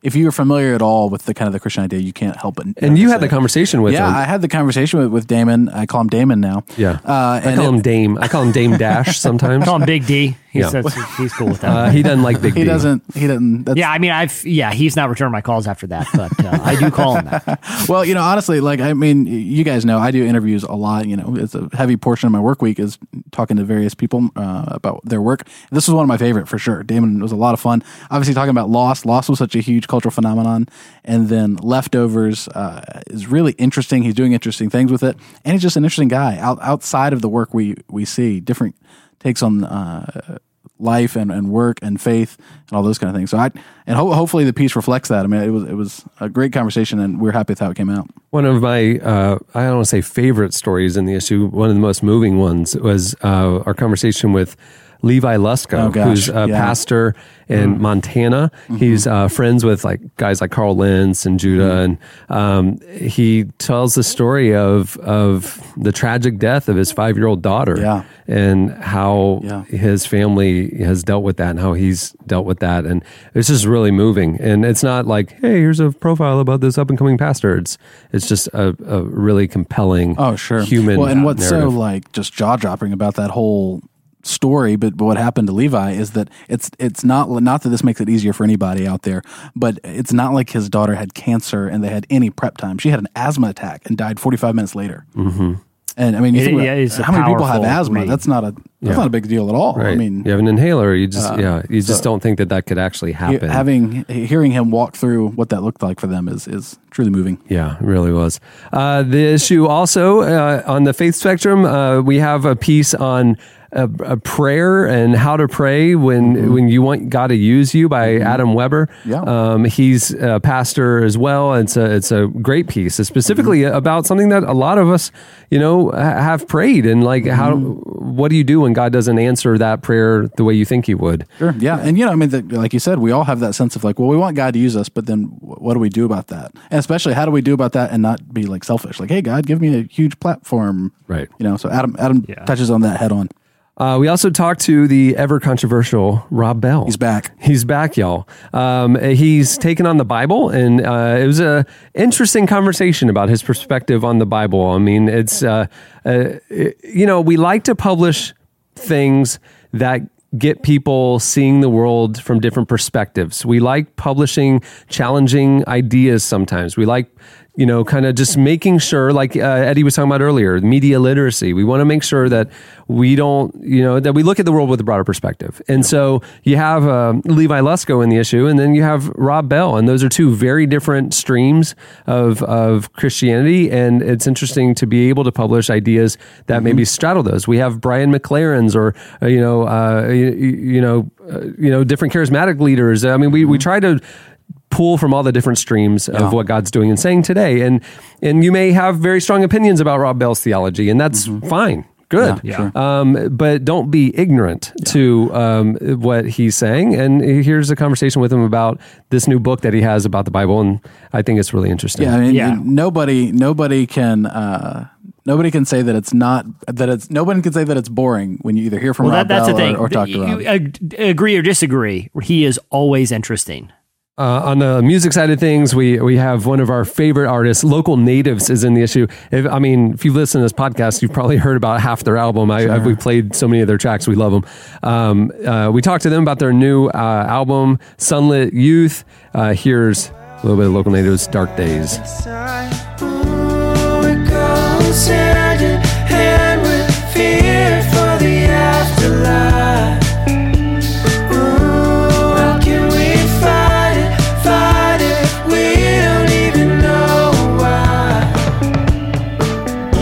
We uh, look at a domestic justice issue that nobody's really talking about the urban food crisis.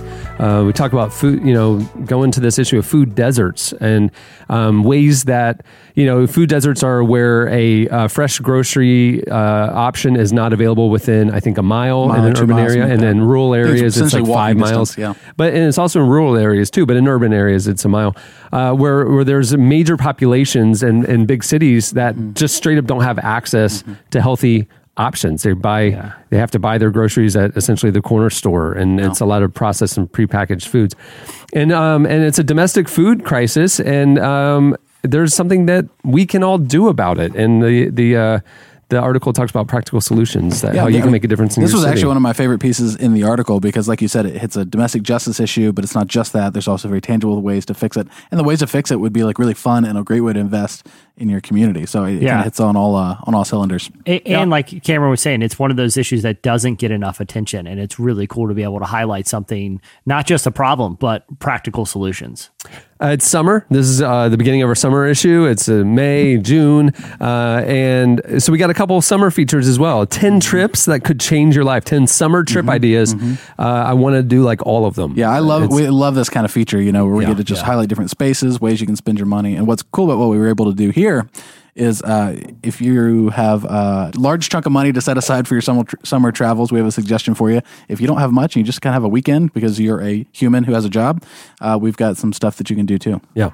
And also, while you're on that trip, we have the summer reading guide. We do this every year where we highlight some of our favorite books uh, that are uh, out. And we also talk to some uh, of our favorite authors. The summer reading guide, um, something that people look forward to every year. Everything you need it. from summer for your summer is basically in this. Yes. The in whole this issue. Yeah. Yeah. You can learn about the artists you need to listen to, the, s- spiritual things. Yeah, we you got need your soundtrack. thinking, We got your reading plan. else we, you we need to got your read. yeah your destination, your itinerary. the TV to watch. Yeah, exactly. Um, uh, front matter of the magazine, uh, our current section, we call it. Uh, we look at how society is probably getting millennials wrong. We look at Stephen Late night theology, uh, Demi Lovato's sobriety, uh, ways to break your cell phone addiction.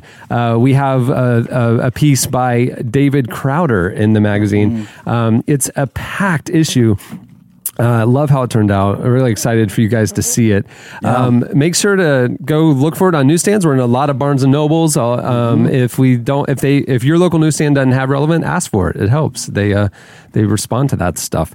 Uh, you can also go online at relevantmagazine.com. You can check it out there. You can you know t- view the il- the whole issue and check out all the content. Uh, you can also support the magazine by subscribing uh, right there at relevantmagazine.com. Subscribe today. Great job, editorial team. Excited Yeah, for this, this was issue. a really fun one. It really was. I'm excited for people to see it.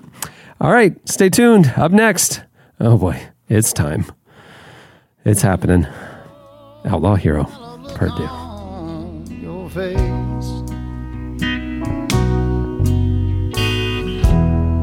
I thought it don't matter. Cause it's the holiday season. You feel such a big empty space. And I lay down beside you, and I wanted your loving, cause your love makes my life complete. Oh, the last thing I need, the first thing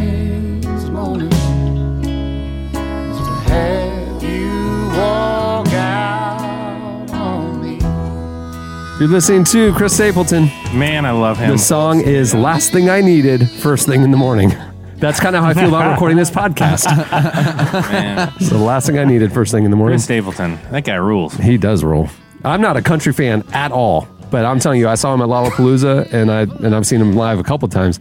I mean, he's got this kind of like Johnny Cash, kind of like you don't have to like country music to love Chris Stapleton. He's got a blues kind of core to him. He's like th- Yeah. he's Yeah. like More than throwback, but not like doing it It's not sticky. derivative. He's No. like Yeah, exactly. gener- genuinely like he was just transported from another era. Yeah, that's right. right, and it's not. I just, yeah, I don't like country at all, but man, Chris Stapleton. Neither come do on. I, but he did do a song with JT, and that was pretty amazing. That was That's what put the him on my best. Yeah, that ruled. was the best. Chris Yep. Stapleton, Andy Barron on his tour. All right, it's time.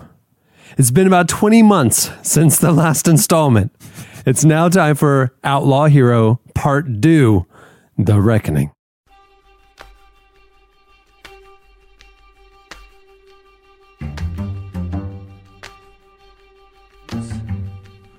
What's the difference between an innocent prank and the crime of the century? What if the power team could have accidentally inspired a legal case that could soon challenge the institution of journalism and bring a pot bellied man wearing Zubaz pants before the Supreme Court of the United States of America? Are there physical benefits to having sticks thrown at your bare back? These are the questions that I've laid awake and thought about on many nights. And one day, when I stumbled across a YouTube link of two individuals named Chop and Steele, I would soon discover that the answers to these questions were waiting right under my nose. And those answers were held by two men that some would call pranksters, and some criminal masterminds. It was one of the scariest things we've ever done. Felt like we were robbing a bank. Little did I know I was about to go down a rabbit hole so deep that I may never make it out alive.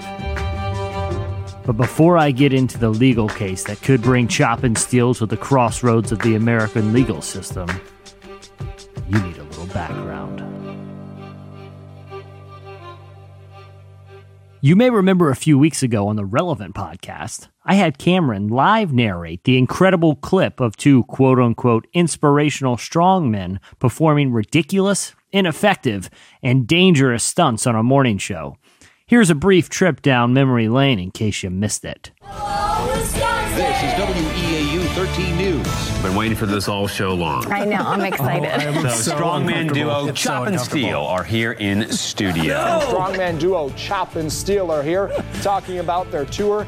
Give Uh, thanks right now, for they are strength. showing Chop Well, and an impressive feat by our strongman duo and what they're doing to educate people. That Uh, okay, so every time these anchors are talking, they're showing the guys, uh, like kind of like waiting for their segment, you know, like, and the guys are holding each of them.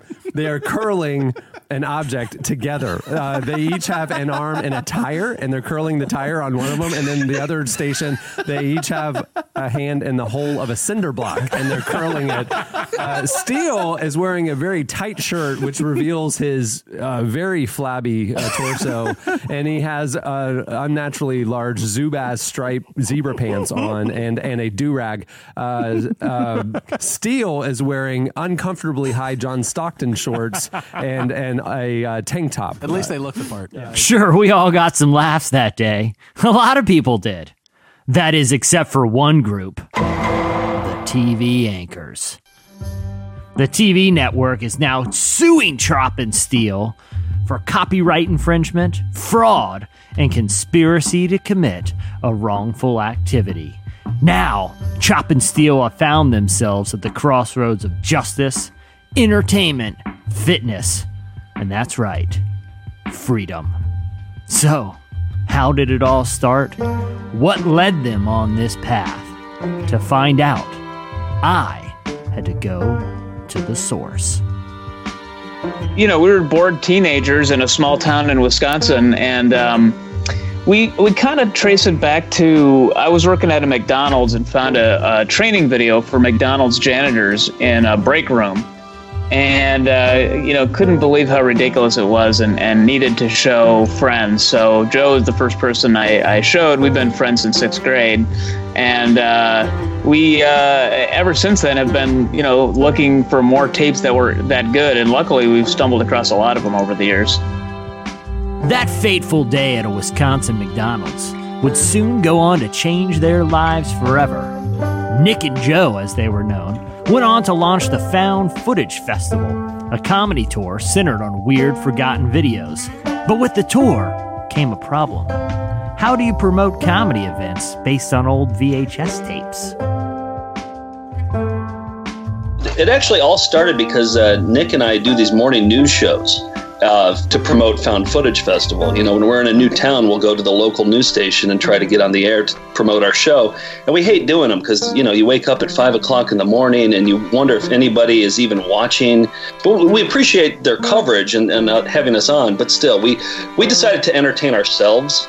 And we started doing something maybe like six or seven years ago. We called it the two word phrase challenge. And when we would go on the air, I would challenge Nick to say two words, two random words, and to work it into the interview. And the best example I have is uh, I, I challenged him to use the words basketball murderer. He had to say basketball murderer on the air. He had to work it in somehow, and he did it. Like he, I don't know how he did it, but he did it. I was like, how do you even seamlessly work that in? But then at the end, the guy was like, so who are the kinds of people who make these videos you find? And I was like, ah, little light bulb went off. You know, they could be crazy. They could be basketball murderers for all we know. And, you know, he wasn't listening. So just the guy didn't bat an eye at it either. No. So we decided to go on to like we decided to go on to bigger things after that. Then we were like, you know what? Like if we can get on these morning news shows, like we could probably write up a press release for a fake person. So, how do you write up a press release for a quote unquote fake person? The answer is come up with a plan so diabolical, not even a basketball murderer could hatch it. I'll let a lawsuit recently filed by WEAU's Gray TV take it from here. Mind you, I'm reading from actual court documents that I've managed to get my hands on. Quote, a person identifying himself as quote unquote Jerry Chubb, claiming to be a representative of Chop and Steel, emailed Hello Wisconsin Anchor separately, asking each of them to help promote our shows in northern Wisconsin. The news release identified Chop and Steel as Joe Choppin Shopson and Nicholas Steele Stelling and said they would be performing a series of live events throughout the area using their quote muscles to entertain and educate promote unity and address the subject of bullying and ways to prevent it through humor courage and self-respect still reading from court documents the news release claimed that the pair had appeared on America's Got Talent, Steve Harvey, and the Hallmark Channel's Marie, and as feature entertainers at Disneyland's 60th anniversary celebration. Believing the information provided in the email and the press release, a WEAU anchor enthusiastically responded the same day to Jerry Chubb, stating that Hello Wisconsin would love to have Chop and Steel on the show program and asked for more details to prepare for their interview and demonstration. It was a fateful decision that would change their lives forever. We're, we're not strong men by any stretch of the imagination. So that was the scariest part the fact that we didn't look like the part we said we were. But you Um, know, I, I think when you when you really think about it, like uh, these news stations, they want an entertaining five minute segment in the morning, and we give them that. So, if they're admitting that they're not strong men by any stretch of the imagination, where did the idea for chop and steel even come from? The answer would shock me to the core. In our new show, there's a, a clip of these um, religious uh, bodybuilders what are they called? Oh, the, the power team. The power, Power team. team, Yeah. yes, yes. Yeah. So, and uh, we were sort of inspired a little bit by them, and, and thought it'd be kind of fun to rip Because they on do all that kind of stuff where they like break handcuffs and they, you know, chop wood in half and and uh, yeah. So we thought that'd be perfect for our morning news show. That's right, the power team.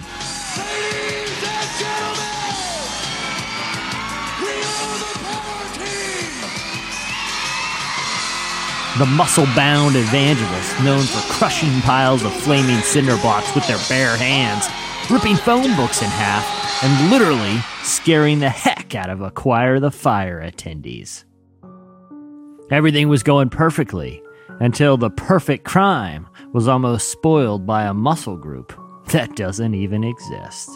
I think there's a moment where you're doing a, an exercise where one of you guys is hanging onto the legs of the other and pulling the other one up, and you're naming the muscle group. And I think you say the plats are being worked out. It's actually plaps. P L A P S. Plaps. which, Yeah. which, to my knowledge, I'm not, I'm not, uh, you know, into fitness, but that's not a real muscle group, right?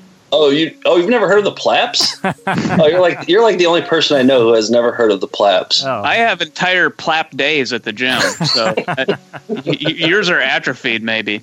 Yeah, yeah. I obviously Yeah. I got to get a workout buddy. Is what I'm what concerned for you. I'm concerned for you and your plaps. But despite the plap flap, Chop and Steel were able to pull their gag at news stations across the Midwest. But like all good crime duos, Bonnie and Clyde and Jesse James and whatever his buddy's name was, their crime spree had to come to an end. And it came in the form of a lawsuit filed by one of the anchors that didn't find their joke all that funny. But if there's one thing I've learned from Chop and Steel, it's that when someone throws a stick at your back, you don't just stand there and take it. Well, you do in that case. Actually, that's part of the exercise. But you don't go down without a fight. We are we are actually going to fight it though. We're not gonna we're not gonna roll over because because like they really don't have a case at all. Like we didn't do anything wrong. Uh, We used fair use on this, and uh, Yeah, there are precedents for things like this, and it's protected. So they're barking up the wrong tree with here eh, with this, and, and obviously, like one of the things they said in their complaint was that this got unwanted publicity to the news station, and by filing a lawsuit and having it covered in the New York Post, they're only publicizing it more. So.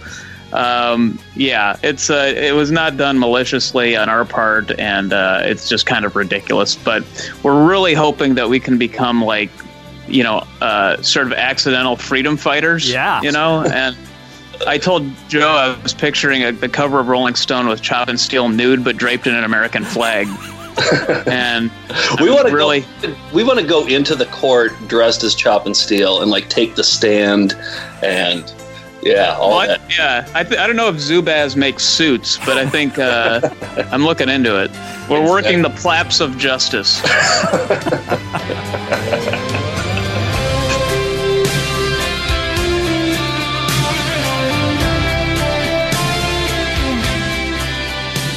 In a world of fake news, Chop and Steel are offering a cold dose of the kind of reality we all need more of. The kind that slips into a tight t shirt, a pair of Zubaz pants, and isn't afraid to karate chop through the brittle facade of the lamestream media.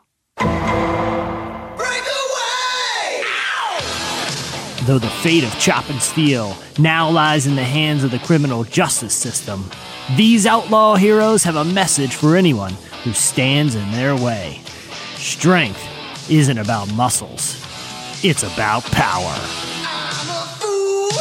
Have been seen. Them all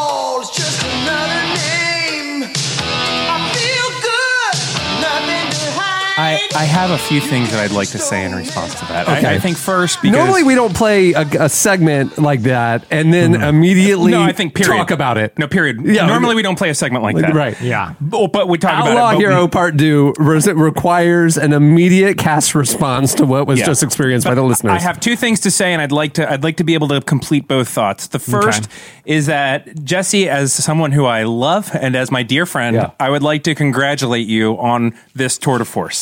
It was insane. It was 45 minutes long. I'm not sure I tracked, and it was beautiful. And I Had a am lot of so, twists. Had a lot I'm of so twists. proud of you. This was your Mr. Holland's Opus moment, right? This is beautiful coal. It was Like, a this is- masterpiece. It literally was a masterpiece. Yeah. I would also like to say that we must immediately take Yeah. away his microphone and computer, like because this seems like we've like he just realized he can make the microphone record and do things.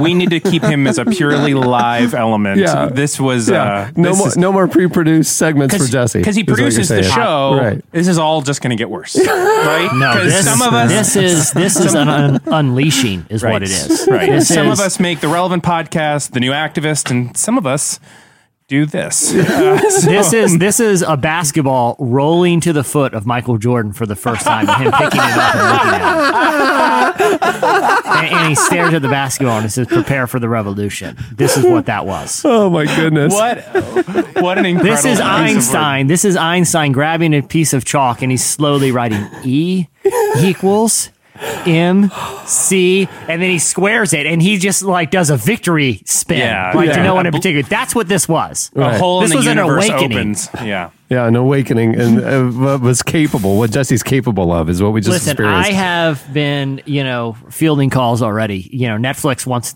me on the next true crime docu series, and I've told them no. I told them, yeah, that is unless you guys, you know, don't want this. You don't want this kind of content. I got them lining up. This is hot right now, guys. This is this is the S Town serial. I'm jumping on the train. Sure, This- I stole a little of their music, but I had to get the vibe. I had to get people knowing what I'm doing here. This was a dangerous peek inside of the unfiltered mind, right? Because usually you have us to kind of like Right. interrupt. Right. Well, this was just, hey, let's, every let's, every let's go in the playground. Every for a while. writer needs an editor. Every artist needs a producer. This is what Not happens when Jesse goes rogue and does it by himself. Right, Like, not this time. Li- Literally, the original cut of this, the cut down produced segment, was almost twenty minutes long. Yeah. and and and what you all just experienced was, uh, you know, even as long as it was, A Titan was, was a tightened version of the original vision that Jesse had for everybody. Well, thank yeah, you. I mean, I, you know, I'd like to release a director's cut someday. Uh, you know, a lot was cut on the editing room floor, but you know, some of it when you're directing this, Yeah. you know, you're just like. Put the Top Gun theme song in there. I don't know why. Just do it. Just trust me on this. And you're like, holy cow, I can't picture it without it. Yeah, uh-huh. those are the type of creative decisions that you can't teach. Right. You know, like you can't go to film school. go There's nothing that's going to teach That's that. vision. You just got to feel the story. That's vision. All right. Well, there you go. That was Outlaw Hero Part Two. You know, it happens about once a year. I think that's good. I think about once a year is can I just pace. say one more thing? Can I just say one more thing in all seriousness about this? You're welcome, everyone. You're welcome. There it is. Thank you. All right. Stay You tuned. it. That Up was a real privilege. Your for you. feedback.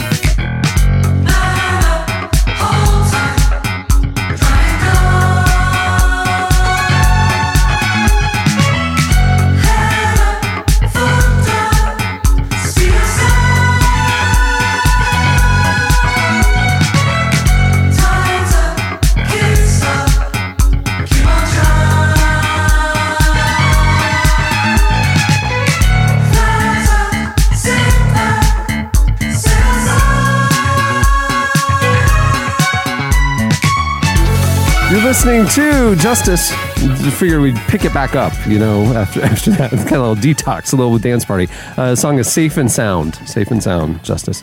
At the beginning of our feedback segment, you know, we like to do our corrections and apologies that you guys always uh, unsolicited, you know, send us send us those throughout the week, uh, point out things that we've done and said that were in error. Uh, we don't have any of those this week, but we would like to apologize for the segment you just experienced. yeah, I feel like that'd be the first Just time we can. proactively, we'll just preempt it. I've know, never just- apologized on the show, but I am Are you sorry. apologizing because the rest of the show isn't to that quality? I don't really understand the I think apology. I'd like to Are you apologize. apologi- Oh, I get it. You're apologizing that it's over. Okay, that makes sense. I got you. Apologize That's- to that's propaganda That's as well. fair. I think we owe propaganda and apology. Yeah, I'm sorry. Yeah, yeah.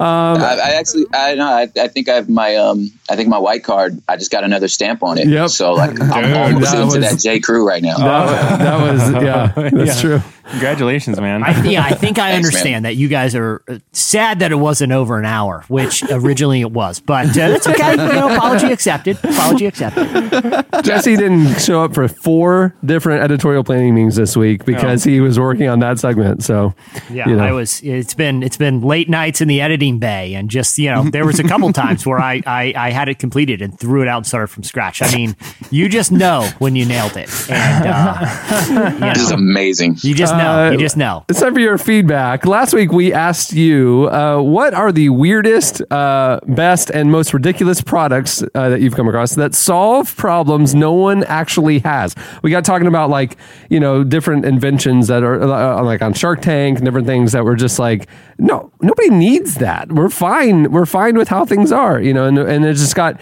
got us thinking about actual products that actually exist uh, that solve problems that literally nobody has. You guys uh, found some and sent them over to us uh, on Twitter at Relevant Podcast. You also posted some on the pos- podcast episode page on relevantmagazine.com. Here's a few of our favorites.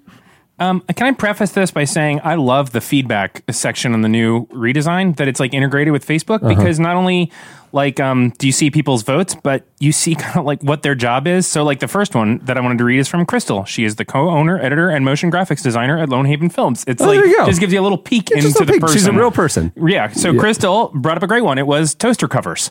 Somehow, a number of baby boomers think that the unsightly appearance of a toaster on the kitchen counter is a problem that needed solving. Yeah. And she disagrees, and so do I. And it doesn't make it any better by putting some sort of like blanket over top Well, of that's it. the thing. Like a grill cover makes sense because Right. the grill's getting weathered, right? Right. Like obviously you got to cover it. It's getting Right. rained on or whatever. Wh- wh- what is the point of the toaster cover? No, I don't. I, I agree. I agree. Crystal agrees. Completely lost. Uh, Timothy, who's a 911 dispatcher at the city of Branson government. It's so Okay? interesting. I love this. I'm assuming this is between calls. Or this was like a cat up a tree call or something. He's kind of phoning it in. Um, he brought up the Juicero, which costs uh, more to make juice than, uh, and all you need is to, to make the juice packets uh, is your bare hands. Did you guys see this big controversy? No. This was Yeah. another Oh, this uh, ridiculous one. Yeah. It, it, it, they wanted to be like the the the, the Keurig machine of juicing, Okay. and so they were selling this high tech juicer, which you insert these bags and you put your cup under it and you press a couple of buttons, and all of a sudden it dispenses juice into a glass, like really good juice. Well, it turns out uh, uh, some uh, enterprising journalists uh, went ahead and just squeezed the bags with their bare hands, and it did the exact same thing that the four hundred dollar machine does, which is squeeze juice from juice from a bag. Way.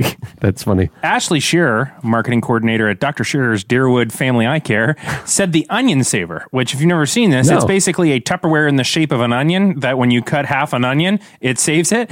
But then she pointed out that because it's not clear, you kind of forget you cut an onion in half and then you open it up and you've got just mushy onion. So she ended up throwing the whole thing away and just using clear Tupperware. Or just saran wrap or something. Right. There are a or just or just eat the whole onion. right.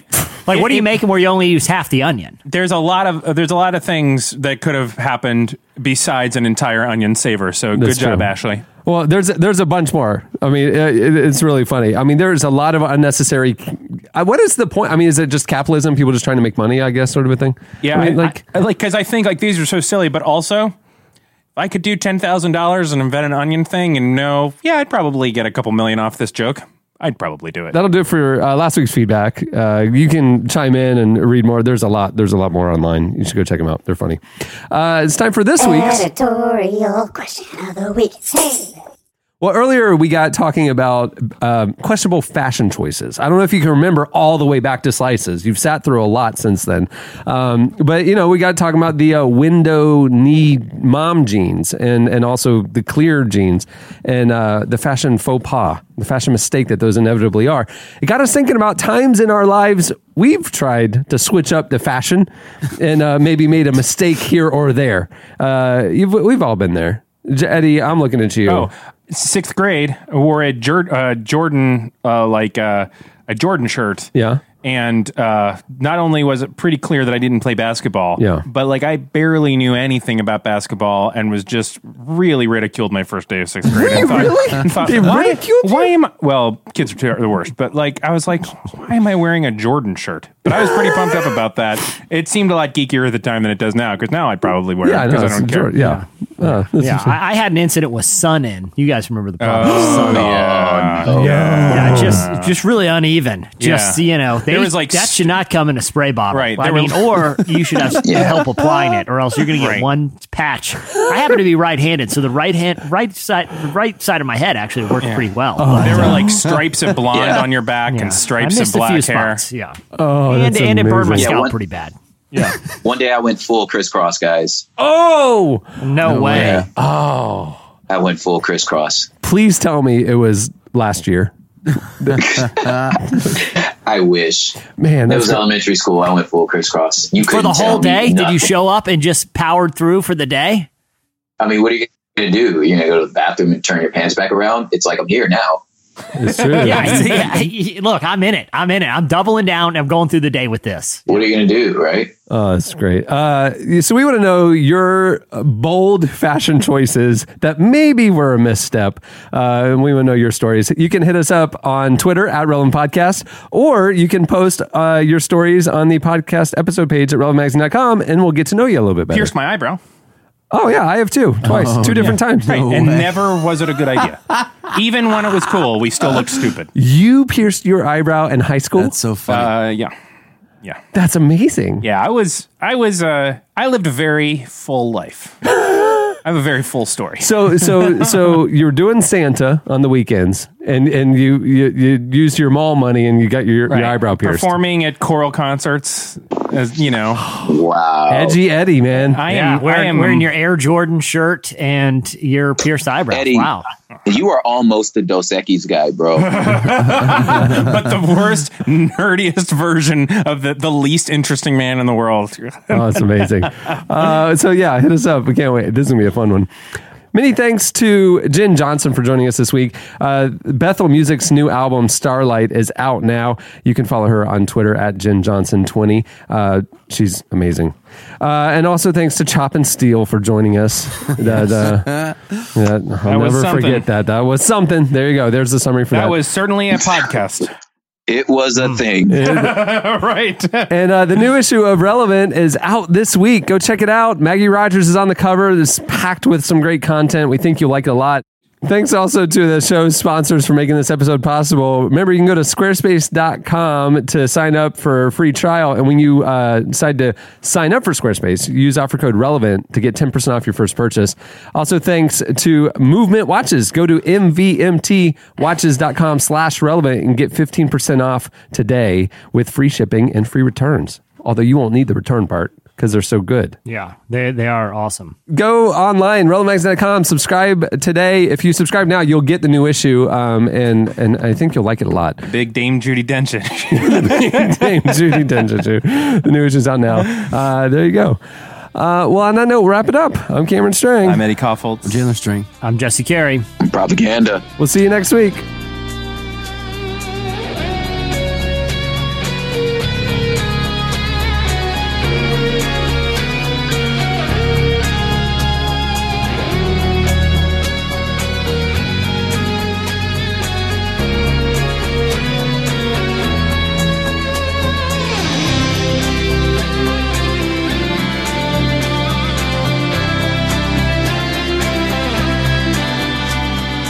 Thanks for listening to the Relevant Podcast. Connect with us on Twitter at Relevant Podcast and get bonus material from this episode and more at the podcast section on relevantmagazine.com. And don't forget to check the magazine out. It's available on newsstands and at the iTunes App Store, or you can subscribe online at relevantmagazine.com slash subscribe.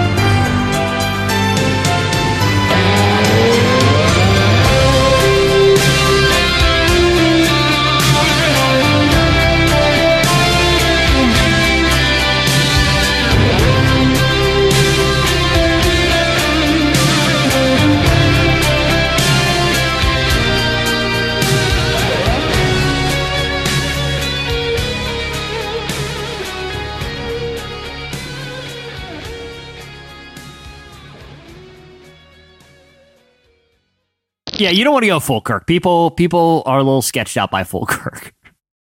Say goodbye to your credit card rewards. Greedy corporate mega stores, led by Walmart and Target, are pushing for a law in Congress to take away your hard earned cash back and travel points to line their pockets. The Durbin Marshall credit card bill would enact harmful credit card routing mandates that would end credit card rewards as we know it. If you love your credit card rewards, tell your lawmakers hands off my rewards. Tell them to oppose the Durbin Marshall credit card bill.